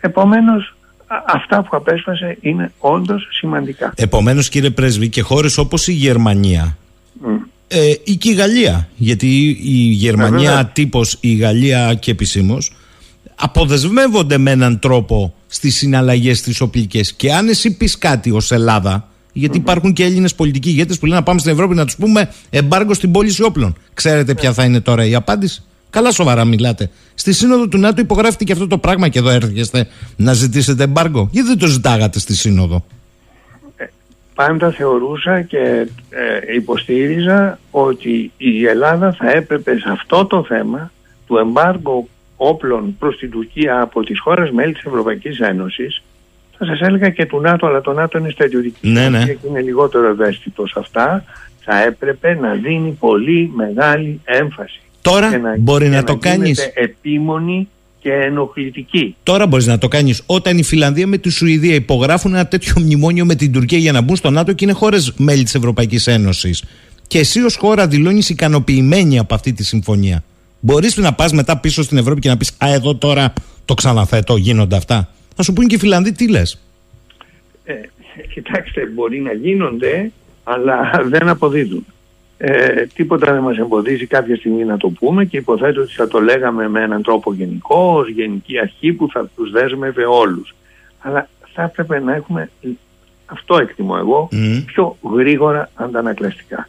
Ο- Δηλαδή αυτομάτως εκεί να πούμε ότι αυτό το σημείο της συμφωνίας ναι εμένα εκφράζουμε ικανοποίηση γιατί επιτεύχθηκε ένας στόχος της συμμαχίας από τη γραμμή της οποίας δεν θέλουμε να διαφοροποιηθούμε αλλά αυτό το σημείο για μας έχει πολύ μεγάλη σημασία και είναι κάτι το οποίο μας ενοχλεί και το δηλώνουμε από την πρώτη στιγμή διότι τα όπλα που η Τουρκία προμηθεύεται χρησιμοποιούνται με μαθηματική ακρίβεια και όπως η πράξη έχει αποδείξει σημειώνω ότι η εισβολή στην Κύπρο έγινε με ανατολικό οπλισμό ε, χρησιμοποιούνται κατά της Ελλάδας. Μάλιστα. Και χθες είχαμε εν ώρα συνόδου 64 παραβιάσεις του Εθνικού Ενώ, Εναερίου όμως, Χώρου. τις Μάλιστα. τέσσερις παραβιάσεις. Έρχομαι στο επόμενο ε, κρίσιμο για μένα ερώτημα, κύριε Πρέσβη. Μάλιστα. με όλα αυτά. Ο Ερντογάν, λοιπόν, ο οποίος αυτός πήρε την πρωτοβουλία μαζί με τους πολιτικούς του συνεργάτες και αντιπάλους να ανοίξει εμφατικά επί δύο μήνες το ζήτημα των αποστρατιωτικοποιήσεων στα νησιά μας κτλ. κτλ. Προφανώς γιατί κάποιος τους σφύριξε στο αυτή, ο Biden, αποφεύγει να φέρει το θέμα αυτό στη Σύνοδο Κορυφής του ΝΑΤΟ. Εμείς αποφεύγουμε λοιπόν να το θέσουμε, αλλά πολύ περισσότερο να απαντήσουμε σε κάτι που δεν έχει θέση δεν γίνεται. Όλα ωραία, όλα καλά. Δεν υπάρχει θέμα και αποκλιμακώσαμε και τελειώσαμε. Δεν θα έπρεπε κάποιος να πει ότι παιδιά εντάξει όλα αυτά. Μπράβο, καλό το κλίμα, αλλά τρεις μήνες συμβαίνει αυτό. Ναι. Ε, ε, ε, κοιτάξτε, ίσως στη συγκεκριμένη σύνοδο ε, δεν θα ήταν τόσο αποτελεσματικό να το πούμε. Δεν θα έβλεπτε να το πούμε. Θα μπορούσαμε κάλλιστα να το πούμε. Ε, θα τους περιπλέκαμε. Εκείνο το οποίο νομίζω ότι θα, μπορούμε να, θα μπορούσαμε να κάνουμε και μπορούμε και τώρα να το κάνουμε Ναι. αλλά όσο γρο- νωρίτερα τόσο το καλύτερο θα ήταν πριν ακόμα φτάσουμε στη Σύνοδο με επαφές μας με όλες τις χώρες μέλη Μμμ. Να, ενη- να τις ενημερώναμε λεπτομερώς και επί τη βάση στοιχείων με αυτά τα στοιχεία που ο Έλληνας Πρωθυπουργός είχε ετοιμάσει και δήλωνε και σωστά το δήλωνε ότι αν χρειαστεί θα τα παρουσιάσει και θα αποστομώσει την Τουρκία για τις φαγματικές προθέσεις της Τουρκίας απέναντί μας. Δεν, δεν είναι, ξέρετε, πολύ αποτελεσματικό να αντιδρούμε μόνο απαντητικά, αντανακλαστικά. Κάνει κάτι η Τουρκία και ερχόμαστε εμείς να το αντικρούσουμε. Ε, μπορούμε σε αρκετά θέματα να προηγηθούμε της κίνησης της Τουρκίας που προβλέπουμε και έχουμε ασφαλίσεις περί αυτού ενδείξεις ότι πρόκειται να γίνει. Αυτό λοιπόν είναι κάτι το οποίο νομίζω ότι πρέπει να διορθωθεί και στη στάση μας. Μμ. Περισσότερο θάρρος, περισσότερος πρωτοβουλιακός χαρακτήρας στις κινήσεις μας και το τονίζω για μια ακόμα φορά, ίσως φαίνεται θεωρητικό, αλλά εγώ τουλάχιστον στην πράξη διαπιστώνω Μμμ. ότι δεν είναι με μεγαλύτερη αυτοπεποίθηση. Αυτοπεποίθηση όχι μόνο προς τα έσω, αλλά κυρίως προς τα έξω. Να, δι- όταν δηλώνουμε κάτι, να μην μένει παραμικρή αμφιβολία σε αυτούς που το ακούν, ότι είμαστε και αποφασισμένοι να το πράξουμε. Ναι, ε, κύριε Πρέσβη, ε, ε συνήθως στην Ελλάδα λειτουργούμε με όρους ε, διαχρονικά, επικοινωνιακούς. Γιατί αν αυτό μου εξασφαλίζει αυτή τη στιγμή μικροπολιτικά ωφέλη μιας εντός εισαγωγικών ηρεμίας για να πάω για παράδειγμα, λέω παράδειγμα, εκλογές, έχει μια ερμηνεία η στάση σου. Και σας ρωτώ ευθέως, μετά από αυτή τη σύνοδο, τι είναι αυτό που σας ανησυχεί, Γιατί θα μπορούσε να πει κάποιος ότι ο Ερντογάν μπορεί να περιμένει μέχρι τον Οκτώβρη-Νοέμβρη να δει τι θα γίνει και στο Κογκρέσο. Μπας και ότι περάσει πιο γρήγορα με τα F-16 αν αλλάξουν ναι, ναι. οι συσχετισμοί. Μπορεί και όχι όμως, γιατί έρχεται η ιστορία των γεωτρυπάνων η 15η Ιουλίου, η 20η που έχει πει κτλ. Και έχει και έναν αέρα. Φεύγοντας από αυτή τη σύνοδο, τσαλακωμένος δεν φεύγει. Ευχαριστούσαν όλοι στο πράδο μέσα Μπράβο στον Ερντογάν που ξεμπλόκαρε. Αυτός που τα μπλόκαρε και τα ξεμπλόκαρε. Ναι, ναι. Άρα, ποια είναι η ανησυχία σας εδώ, Ποιο είναι. Η, ανησυχία, ναι, ναι. η ανησυχία μου, κύριε. Ε, ε, είναι. Αγαπητέ μου φίλε, το κύριε είναι λίγο ψυχρό. Ε, η ανησυχία μου είναι, κύριε Σαχίνη, ότι θα. Η, η ίδια η στάση της Τουρκίας. Διότι η Τουρκία, ναι, μεν δεν έθεσε το θέμα. Και εμείς έχουμε λόγους να λέμε δεν το αποτόλμησε γιατί δεν ήθελε να, να έρθει αντιμέτωπος με τα επιχειρήματα που είχαμε ετοιμάσει. Ε, η Τουρκία δεν νομίζω ότι το έκανε μόνο γι' αυτό. Η Τουρκία το έκανε για λόγους τακτικής. Δεν ήθελε να φανεί περισσότερο αδιάλακτη από ό,τι φαινόταν δύο-τρεις μήνες τώρα πριν από τη Σύνοδο. Και επίσης δεν έκανε και καμία κίνηση, ναι μεν δεν το έθεσε το θέμα, δεν έκανε όμως και καμία κίνηση ε, ούτε κάποια δήλωση ε, α, αλλαγής της συμπεριφοράς της στο θέμα αυτό. Δεν το έθεσε αλλά η στάση της παραμένει η ίδια. Με, με ανησυχεί λοιπόν με ανησυχεί υπό την έννοια ότι με ενοχλεί πολύ η στάση της Τουρκίας επί όλων των θεμάτων που έχει συσσωρεύσεις στις ελληνοτουρκικές σχέσεις και επί των τρόπων με τους οποίους είναι ικανή να τα διεκδικήσει τρόπων οι οποίοι μπορεί να δημιουργούν αναστατώσεις ε, και στην ε, οικονομική μας ζωή, την περίοδο του τουρισμού και κυρίως αναστατώσεις σε ό,τι αφορά θέματα της ασφαλειάς μας. Με ανησυχεί λοιπόν η στάση της Τουρκίας απέναντί μας. Είναι στάση απροκάλυπτα, διεκδικητική, επεκτατική, έχει μια ε, νοοτροπία ηγεμονικής χώρας και αυτό το οποίο είπαν να συμμαζευτούν οι Έλληνες και τότε θα δούμε αν θα τους μιλήσουμε είναι το άκρονάτων της αλαζονίας. Το συμμαζευτούν και στη γλώσσα μας ακόμα σημαίνει ο κατώτερος, ο υφιστάμενος να φροντίσει να έχει καλύτερη συμπεριφορά απέναντι στον προϊστάμενο. Η Τουρκία λοιπόν αισθάνεται ως ο ηγεμόνας που απαιτεί από την Ελλάδα σεβασμό και πειθαρχία. Αυτό πρέπει να αποδείξουμε ότι εμείς δεν είμαστε διατεθειμένοι να το δεχτούμε. Θα κλείσω με δύο ερωτήματα κύριε Πρέσβη Ακροατών. Το ένα είναι της επικαιρότητας, το άλλο το βρίσκω όμως εξαιρετικό και το κρατώ τελευταίο. Είναι ο φίλος ο Βασίλης που λέει, κύριε Πρέσβη, έχει γίνει στην καλύτερη των περιπτώσεων ολίσθημα ολική με, με την κατοχήρωση του μπραντ Τουρκετζίαν. Ναι, νομίζω ότι έχει γίνει ένα σοβαρότατο ολίσθημα ε, δεν θα έπρεπε να έχει γίνει αυτό. Συμμετέχουμε στο όργανο στο οποίο κατετέθηκε, το οποίο ενέκρινε ε, το, τον λογότυπο ε, και δεν αντιδράσαμε. Ε, αυτό είναι προφανώς αδικαι, απόλυτα αδικαιολόγητο. Απόλυτα αδικαιολόγητο. Και δημιουργεί ένα προηγούμενο. Βλέπετε ότι έχουν μια ενότητα οι κινήσεις τους. Υποτίθεται ότι γίνεται για λόγους τουριστικούς. Μα δεν είναι καθόλου τυχαίο ότι γίνεται σε αυτή τη συγκυρία, ότι γίνεται την περίοδο που προβάλλουν οι Τούρκοι συνεχώς το όραμα και το δόγμα της γαλάριας πατρίδας και αφορά το Αιγαίο. Το Αιγαίο, το ίμιση του οποίου η Τουρκία διεκδικεί. Επιτρέπεται να έχουμε εκπρόσωπο εκεί και να μην αντιδράσουμε. Μου φαίνεται ανήκουστο. Ανήκουστο. Κλείνω με το ερώτημα της Ευανθίας που το βρίσκω εξαιρετικό. Λύση, σας παρακαλώ πολύ, ρωτήστε τον κύριο Πρέσβη γιατί δεν είναι ένα τυχαίο πρόσωπο. Α, μάλλον γνωρίζει και την πορεία σας. Όχι μόνο στο διπλωματικό σώμα, αλλά και στην εξωτερική πολιτική. Είναι εικόνα Ευρωπαίων ηγετών και νατοικών οι οποίοι επικαλούνται ότι είναι το τελευταίο χειρό της δημοκρατικής σκέψης. Εγώ λέει να το δεκτώ. Και έρχεται ο εκβιαστής και ζητάει αλλαγές σε εθνικές νομοθεσίες και το πετυχάνει και δεν τρέχει τίποτα. Αυτή είναι, αυτό είναι το νόημα της δημοκρατίας στην πολιτισμένη Δύση.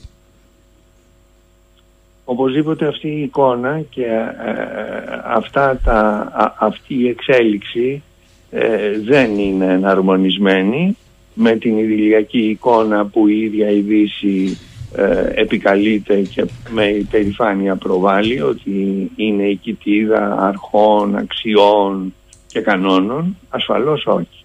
Δυστυχώς είμαστε σε μια περίοδο όπου εύκολα αναφέρονται οι αρχές και δύσκολα τηρούνται και όπου αυτό το οποίο επικρατεί είναι τελικά το συμφέρον και δι θα σας έλεγα το, το μικροπρόθεσμο συμφέρον και αυτό είναι ακόμα χειρότερο διότι έτσι καταλήγουμε σε έναν θα σας έλεγα απεχθή κινησμό.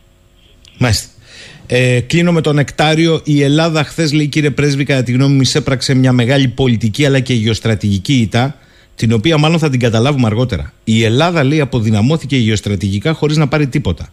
Φιλανδία και Σουηδία θα είναι από τους καλύτερους συμμάχους της Τουρκίας και στο ΝΑΤΟ. Το έχουν δείξει με το πρόσφατο ε, συμπεριφορικό του στυλ στην Ευρωπαϊκή Ένωση. Φιλανδία και Σουηδία επέλεξαν το γεωστρατηγικό τους ρόλο και διάλεξαν στρατόπεδο για τον περίφημο αρκτικό κύκλο και αυτό είναι το ένα και το δεύτερο είναι του φίλου του Κώστα με όλα αυτά θεωρεί ο κύριος Πρέσβης ότι το πολιτικό μας σύστημα έχει κουλτούρα κλιμάκωσης και στρατιωτικής σε περίπτωση που ο Ερντογάν περάσει το Ρουβίκονα. Απαντήστε και στα δύο όσο πιο σύντομα μπορείτε, κύριε Πρέσβη. Ε, πολύ σύντομα θα απαντήσω και στα δύο. Αρχίζω από το δεύτερο. Ε, θέλω να πιστεύω, θα ήταν, θα ήταν απογοητευτικό και αν δεν το πίστευα δεν θα το έλεγα, ότι ε, ανεξαρτήτως της κουλτούρας όπως την εννοεί ο φίλος ακροατής, ε, οι ένοπλες δυνάμεις έχουν συνείδηση της κρισιμότητας της κατάστασης και είναι σε θέση και να την αντιμετωπίσουν με διάφορα εναλλακτικά σχέδια και να υλοποιήσουν το πολιτικό σύστημα. Γιατί αυτό είναι το ερώτημα, όχι το στρατιωτικό. Το πολιτικό σύστημα της χώρας έχει τέτοια κουλτούρα; Κλιμάκωσης. Ναι.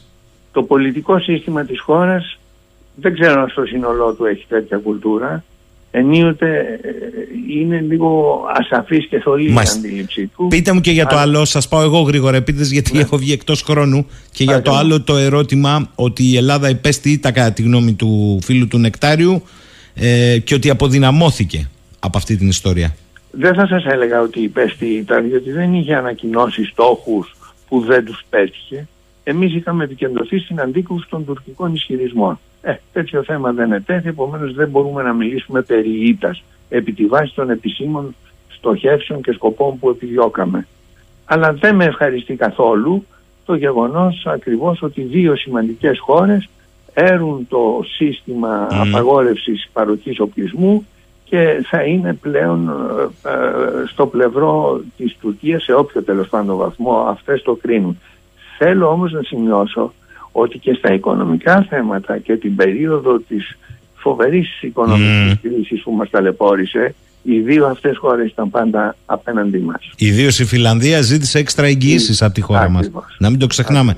Και επίσης να θυμίσω και αυτή τη μελέτη του Πανεπιστημίου Τούρκου Άλλος συναδελφός σας είχατε βγει και μαζί ο κ. Αϊφαντής την είχε τσιμπήσει αυτή, που λέγανε ότι στα νησιά τα ελληνικά, επειδή υπάρχουν πρόσφυγες, έχει αλλάξει ο πληθυσμός, δεν ανήκουν. Μελέτη, ε, στο Πανεπιστήμιο Τούρκου της Φιλανδίας, δεν ανήκουν στην Ελλάδα πια. Είναι ουδέτερα. Ναι, μα, μα, είναι εξωφρενική ισχύ. Και πολλές φορές εμείς λέμε, αφού είναι εξωφρενική, είναι περιττό, είναι καταγέλαστη και απαξιούμε να τους απαντήσουμε. Λάθος. Πρέπει να απαντάμε σε όλα. Αυτό είναι το πιο σημαντικό που λέτε στο τέλος, κύριε Πρεσβή. Πλέον δεν μπορείς να αφήνεις τίποτα να πέφτει κάτω. Ακόμη τίποτα και το πιο απλό. Τίποτα αναπάντητο. Ακόμα και αν φαινομενικά φαίνεται δευτερεύον. Γιατί δεν είναι δευτερεύον. Σας ευχαριστώ πολύ, κύριε Καραϊτίδη, για μια φορά ακόμη. Καλά. Καλή σας ημέρα. Σας ευχαριστώ. Καλημέρα Θα κλείσω με τον εκλεκτό φίλο στην εκπομπή ιδρυτή και διευθυντή μελετών στο Ινστιτούτο Αναλύσεων Ασφάλειας και Άμυνας, συνεργάτη του Defense Point, και πάντα άνθρωπο που αναλύει με μια οπτική που δεν είναι καθιερωμένη. Τον κύριο Ζαχαρία Μιχά. Καλημέρα κύριε Μιχά. Καλημέρα, καλημέρα. Ευχαριστώ για τα καλά λόγια. Ε, είναι αυτονόητο ότι όταν ισχύουν έχουν και βάρος. Λοιπόν, ε, Πριν από λίγο συζητούσαμε και με τον κύριο Καραϊτίδη δεν βλέπει καμία αναδίπλωση Ερντογάν και βλέπει κέρδη Ερντογάν. Το πιο βασικό όμως ως κέρδος είναι ότι όταν διεκδικείς αυτό το μήνυμα λέει περνάει τελικά παίρνεις. Ακόμη και αν σε χαρακτηρίζουν από πίσω διαφορετικά παίρνεις.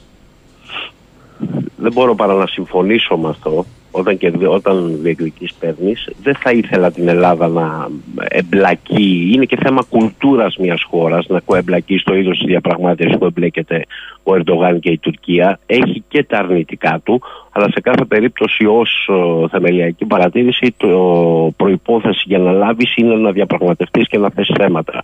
Η δική μου οπτική είναι ότι αν κέρδισε ή έχασε ο Ερντογάν, αυτό πρέπει να το δεις σε πολλαπλά επίπεδα. Αρχικά πρέπει να το πεις να το δεις στο τακτικό και στο στρατηγικό επίπεδο. Πρέπει να το δεις στο επίπεδο της εξωτερικής πολιτικής, πρέπει να το δεις στο επίπεδο της εσωτερικής πολιτικής.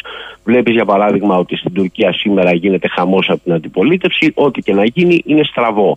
Ο, τα κυβερνητικά μέσα, που είναι και η συντηρητική πλειοψηφία, πανηγυρίζουν. Τα δε αντιπολιτευτικά, αντιπολιτευόμενα μέσα φωνάζουν ότι έκανε πίσω, ότι δεν είναι πλέον αξιόπιστος, ότι και να πει δεν μπορεί κανείς να τον πιστέψει.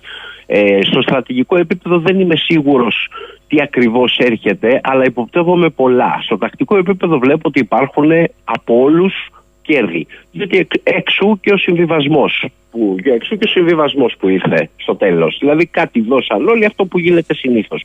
Στο στρατηγικό επίπεδο όμως υπάρχει ένα ζήτημα σοβαρό με το με την αποδοχή αυτής της uh, μεθοδολογίας από την πλευρά της Τουρκίας από την πλευρά της Ατλαντικής Συμμαχίας δηλαδή της Δύσης.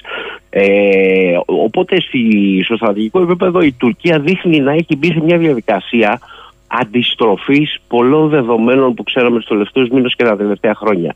Έχω αρχίσει να διαμορφώνω την πεποίθηση ότι ο Ερντογάν, βλέποντας το αδιέξοδο το οικονομικό που τον πλήττει πολιτικά, έχει μπει σε μια διαδικασία να αντιστρέψει όλη αυτή την ιστορία. Οπότε για ένα διάστημα πιθανότατα θα δούμε και αποκλιμάκωση στο Αιγαίο, δεν το αποκλείω καθόλου. Θα δούμε και μια απόπειρα αντιστροφής των αρνητικών που έχουν, συνεπάγονται για, την, για τις τουρκικές ενόπλες δυνάμεις από την απόφαση ένταξης του συστήματος αντιεροπορικής και αντιβληματικής προστασίας μακρού ελληνικού σε 400 του ρωσικού. Μπορεί να φτάσουμε μέχρι εκεί. Δηλαδή δεν μου φεύγει από το μυαλό αυτό το πράγμα. Βλέποντας όσα υποφέρει αυτή τη στιγμή η Τουρκία και ο Ερντογάν από την, σε επίπεδο, στο επίπεδο το αμυντικό και το οικονομικό έχω την υποψία ότι έχουμε μπει σε μια τέτοια συζήτηση και θα πάει μακριά. Αυτό εμπλέκει και τα 16 την αγορά των mm. νέων, mm. των μπλοκ 70-72, την αναβάθμιση άλλων 80 και σε περίπτωση που υπάρξει υποχώρηση στο θέμα των S400 το οποίο εξακολουθώ να υπογραμμίζω ότι δεν μπορώ να το αποκλείσω διότι δεν γίνεται, δεν γίνεται την ίδια μέρα που έχεις όλο αυτό το φλερτ με τη Δύση, χαριεντίζεσαι με τους ηγέτες και καταλήγεις κάπου, κάνεις και δώρο στην Ουκρανία επιπλέον Μπαϊρακτάρ που επίσης σκοτώνουν Ρώσους και εξουδετερώνουν οπλικά συστήματα πολύ μεγάλης χρηματικής αξίας συν το ότι τρως και κόσμο. Δεν γίνεται η Ρωσία να μην μιλάει καθόλου για αυτό το πράγμα και να μέμφεται την Ελλάδα που έστειλε κάτι πυρομαχικά και κάτι ρουκέτες ε, οι οποίες επίσης σκοτώνουν, αλλά ε, τα δύο μέτρα και δύο σταθμά ε, στην ρωσική πολιτική με βάζουν σε διάφορες σκέψεις. Δηλαδή, νομίζω ότι η Ρωσία έχει αρχίσει να φοβάται αυτή τη στιγμή ότι υπάρχει περίπτωση ε, αναδίπλωσης του Ερντογάν, οπότε θα χάσει το εργαλείο διέρεσης στο εσωτερικό του ΝΑΤΟ που είχε στα χέρια του Βλαντιμίρ Πούτιν. Άρα δεν θέλει να το ναι. επιταχύνει αυτό, αν όντως οδεύει προς τα εκεί.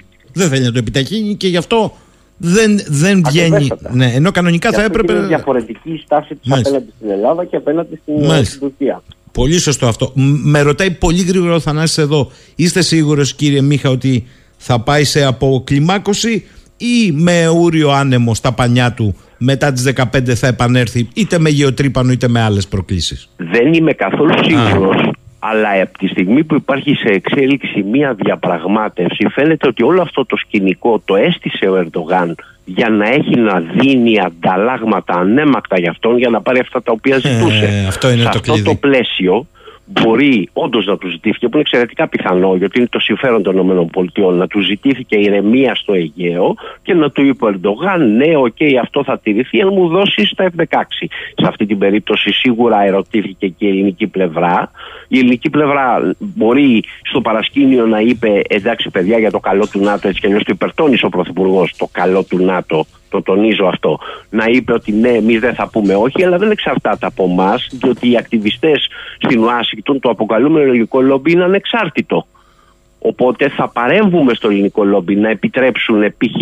για αρχή την αναβάθμιση των 80 τουρκικών F-16. Εάν αυτό είναι το ζητούμενο, το μεγάλο θέμα για μας είναι τι θα διεκδικήσουμε εμείς ως αντάλλαγμα κάτι χειροπιαστό για να υποχωρήσουμε από αυτή τη θέση. Στο παρελθόν, στο πρόσφατο σχετικά παρελθόν, είχα γράψει ένα άρθρο για την ανάγκη να έχει η ελληνική πλευρά ένα plan B διότι, γιατί για να μην εμπλακεί σε μια στρατηγική, ε, σε μια μάχη οπισθοφυλακή για, για, τα, τα θέματα των F-16. Για τα F-16. Γιατί σε... τον F-35. Ναι, ναι, γιατί σε, κάποια σε περίπτωση που κάνει πίσω η Τουρκία στο θέμα των S400 στην πορεία, και το δούμε αυτό, θα ανοίξει ζήτημα ολικής επαναφοράς της Τουρκίας στο πρόγραμμα του S35. Να είμαστε έτοιμοι για όλα αυτά. Εάν είναι να τα βρούμε στην πορεία, δεν γίνεται στο διηνεκέ να τα μπλοκάρουμε, διότι κάποια στιγμή ο Μενέντες θα αρχίσει να έχει πρόβλημα στην Αμερική. Γιατί όταν του πούνε ότι εδώ είναι το αμερικανικό εθνικό συμφέρον, δεν πετάς 6-10 δις στον κάλαθο των αχρήστων σε αυτές τις εποχές έτσι απλά. Και θα στραφούν όλοι εναντίον της Ελλάδας. Από τη στιγμή που εσύ ξέρεις ότι θα χρειαστεί να υποχωρήσεις, γιατί έχεις υποχωρήσεις σε πολλά άλλα, ε, και δε, μπορεί να υποχωρήσεις διότι και ο άνθρωπος ο οποίος είναι εξαιρετικά φιλέλληνα και σε έχει βοηθήσει δεν θα μπορεί να σε βοηθήσει πια. Άρα να κινηθείς εγκαίρω για να εξασφαλίσεις τα πλεονεκτήματα που πρέπει. Είναι σαφές. Και εννοείς και στο πεδίο των εξοπλισμών να αποκτήσεις. Κυρίως εκεί, Κυρίως για εκεί. να μπορέσεις να αποκαταστήσεις το, το τεράστιο λάθος στην ολιγορία του ελληνικού πολιτικού κόσμου που άφησε απροστάτευτε ελληνικές ένοπλε δυνάμεις και δεκάδες, εκατοντάδες προβλήματα, 10 ε, με 15 χρόνια εξοπλιστικής ανομβρίας. Εδώ είχαμε παρατημένα οπλικά συστήματα τα οποία είχαμε ήδη αγορασμένα. Ε, γελώ με πίκρα. Ε, δεν μου λες, ε, Ζαχαρία Μιχά, ε, πέρα από αυτό το σκηνικό, θεωρείς ότι είναι επιτυχία ότι δεν αναφέρθηκε στα ζητήματα με την Ελλάδα ή είναι μια συμφωνία που αυτό έχει σχέση με το πώς ήθελε να είναι με τον Biden; Ξεκαθαρίζω την προσωπική μου άποψη. Εμένα ναι, δεν ναι. μου αρέσει όταν είναι να θέσεις ένα θέμα. Το θέτεις και μπορεί να το θέσεις με διάφορους τόνους. Μπορεί να το θέσεις τελείως ως υπόμνηση, μπορεί να το θέσεις καταγγελτικά, μπορεί να το θέσεις λέγοντάς το και απευθύνοντας έκκληση στην άλλη πλευρά να σκεφτεί λογικά και να ακολουθήσει την κουλτούρα, αν θέλεις, των δυτικών χωρών. Υπάρχουν πολλοί τρόποι να τα θέσεις. Προσωπικά δεν μου άρεσε το ότι δεν ετέθηκαν καθόλου τα θέματα. Θεωρώ ότι αυτό είναι προς το συμφέρον των ΗΠΑ.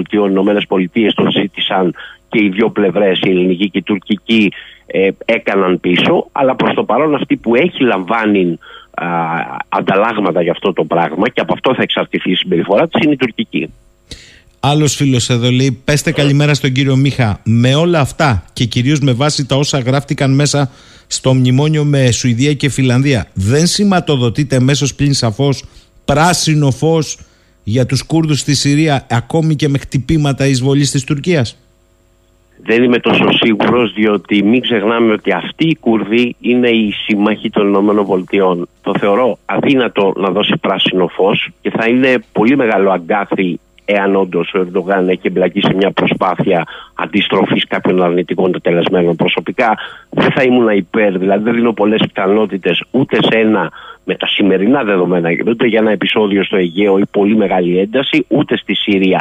Αλλά σε περίπτωση που mm. επιχειρήσει να φορτώσει στην Ελλάδα μπλοκάρισμα των ανταλλαγμάτων που ψάχνει για να τα παρουσιάσει στο εσωτερικό συν να προσπαθήσει να αναστρέψει την κακή οικονομική κατάσταση, δεν αποκλείω τίποτα. Ο Μιχάλης Ιγνατίου, τον οποίο και δύο γνωρίζουμε και διαβάζουμε, στην ανταπόκρισή του έκανε λόγο για εκβιασμό των Αμερικανών στον Ερντογάν, στέλνοντας τον Υπουργό Οικονομικών και υπάρχουν πολλά ζητήματα ανοιχτά. Υπάρχει το ζήτημα της Hulk Bank, το οποίο είναι 12 δισεκατομμύρια, που δεν είναι λίγα λεφτά. 12 δισεκατομμύρια πιθανό δολάρια, πιθανό πρόστιμο για τη Hulk Bank.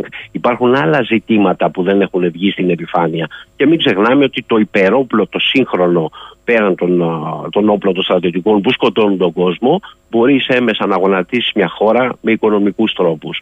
Υπάρχει μια διαδικασία στο παρασκήνιο, δεν, είναι, δεν έχουν βγει όλα στο προσκήνιο, αλλά υποπτευόμαστε πάρα πολλά πράγματα πλέον. Ε, η ουσία είναι ότι είναι ένα παιχνίδι για πολύ μεγάλα παιδιά και σε αυτήν τη διαδικασία η Ελλάδα πρέπει να εμφανιστεί όρημη και να διεκδικήσει να πάρει κάτι, διότι αυτό κάπου θα καταλήξει. Αυτή η κατάσταση, αυτός ο αχτάρμα, αυτή η κινούμενη άμμος, κάποια στιγμή κάπου θα καταλήξει. Α φροντίσουμε να έχουμε καταγράψει ε, ορατά και χειροπιαστά κέρδη για, την, για τα ελληνικά εθνικά συμφέροντα. Άρα, κατά τη γνώμη σου, αν κάτι πρέπει να μας αφυπνίσει, είναι ότι πλέον δεν μπορούμε να στηριζόμαστε στο πώς απαντάμε σε πρωτοβουλίες άλλων. Πρέπει να αναλάβουμε ενεργητική δράση με δικές μας πρωτοβουλίες να υπάρχουν, δεν είναι, οι πρωτοβουλίες αναλαμβάνονται. Εγώ, το θέμα το δικό μου είναι έστω που αποσκοπούν, γιατί δεν μπορώ να ακούω αυτό το γενικός και αορίστος στην αποκλιμάκωση.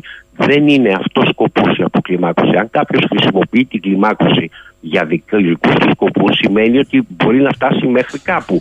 Μία από τις στρατηγικές είναι την κλιμάκωση, την ελεγχόμενη που επιδιώκει κάποιος, να την πας ένα βήμα παραπέρα. Οπότε να του λες, πρόσεξε, γιατί αν προχωρήσεις πέρα από κάποιο σημείο, μπορεί να πέσει στον κρεμό εσύ ο ίδιος. Και άμα είσαι τόσο που θα λέγαμε στην καθομιλούμενη, είσαι τόσο μάγκας και νομίζεις ότι τα βγάζει πέρα, πάμε να δούμε τι θα γίνει. Υπάρχουν κινήσεις οι οποίες φαίνονται ότι είναι επιθετικές, αλλά κατά βάση είναι αμυντικές και εξαιρετικά φιλερινικές, γιατί βοηθούν σε εισαγωγικά τον αντίπαλό σου να ξανασκεφτεί και να προσαρμόσει τη στρατηγική του.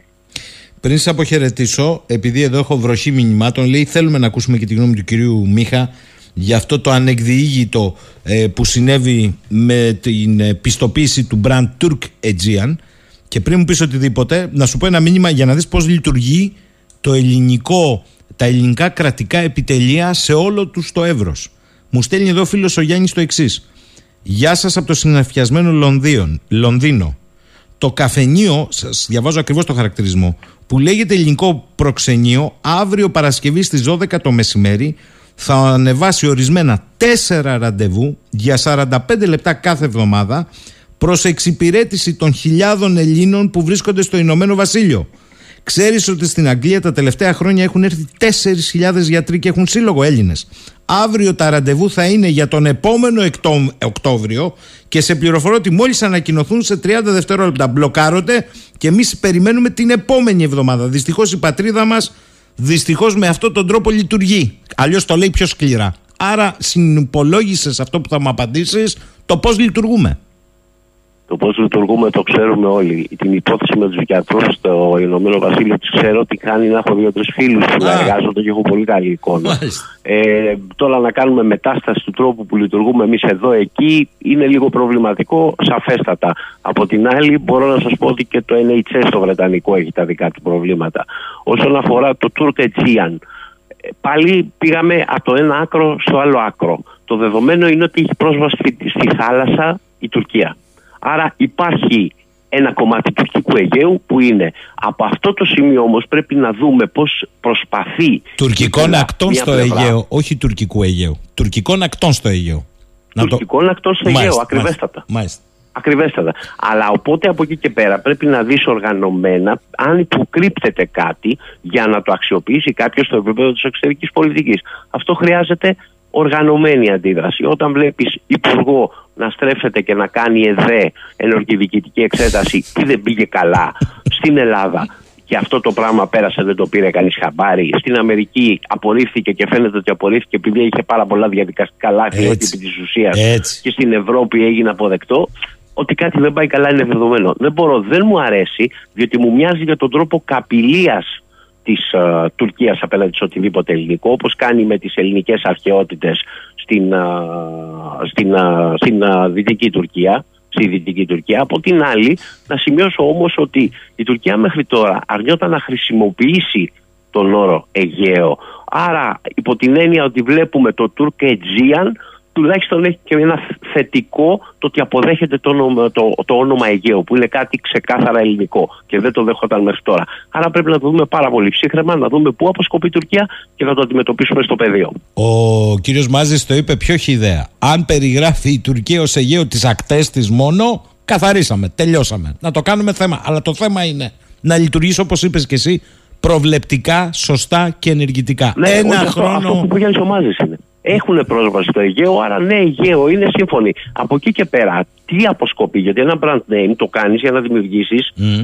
Να δημιουργήσεις μια, να δημιουργήσεις μια κατάσταση. Όταν πηγαίνεις, ας πούμε, που τι έγινε με το Turkish Airlines που λέγαμε; Έγινε ένα παγκόσμιο brand. Διαφημίστηκε στην Ευρωλίγκα. Έδωσε Ε, άστο τώρα εκατομμύρια το παντού. σκοτώσαν μόνοι και, τους. δημιου- και όλοι ξέραμε το Turkish Airlines και γελάγαμε οι δυο μας που μιλάγαμε Ναι, ναι. στο ραδιόφωνο επειδή ήρθε ο άλλος και το έκανε, ξέρω εγώ... Τουρκ Χαβά Γιολάρη. Χαβάκα- Γιολάρη να πούμε Ναι. και τέτοια. Και λες τώρα τι, τι πουταμάρα είναι αυτή. Ναι, είναι πουταμάρα. Ε, Όταν φτιάχνεις ένα brand name, το ίδιο ισχύει και στην περίπτωση αυτή. Μπορεί να γίνει ένα πολύ ισχυρό brand name, το οποίο να σημαίνει πολλά περισσότερα από αυτό που διαβάζεις Μμμ. σε ένα όνομα. Άρα πρέπει να το δεις συνολικά. Δεν ξέρω αν η απάντηση είναι ένα αντίστοιχο ελληνικό brand που είναι πολύ πιο περιεκτικό και περιλαμβάνει νησιά και αναφέρει και νούμερο. Δεν ξέρω πώς μπορεί να το κάνει. Είναι δίπλωμα, ε, ζήτημα σοβαρού διπλωματικού και επικοινωνιακού χειρισμού. Δεν είμαι ο ειδικότερος, αλλά επισημαίνω κάποιες θεμελιακές παρατηρήσεις από των οποίων πρέπει να χτιστεί η στρατηγική. Ζαχαρίας Μίχας, τον ευχαριστώ πολύ. Καλή σου ημέρα. Να είσαι Καλημέρα, καλά. Γιώργο. Ευχαριστώ πολύ. Λοιπόν, φίλες και φίλοι, 11 και 57. Να είμαστε καλά. Να σμίξουμε αύριο, 10 και 10. Θέλω να σας προειδοποιήσω για κάτι. Πάρτε μαντίλια αύριο. Είναι εισαγωγή. Αύριο είναι η μέρα της εισαγωγής. Πάρτε μαντίλια. Είναι παντελής μπότσης. Όχι για την εισαγωγή, αλλά γιατί θα είναι η τελευταία εισαγωγή για αυτή τη σεζόν. Διότι ο Παντελής, ε, βέβαιος για την αποκλιμάκωση, φεύγει για διακοπές. Σου λέει δεν με χρειάζεστε εδώ παραπόδα. Ούτε πριν ειδών. Λοιπόν, άρα ετούμε ονομαστική, εορταστική και όλα τα λοιπά. Τελευταία εισαγωγή αύριο. Καλημέρα σε όλους.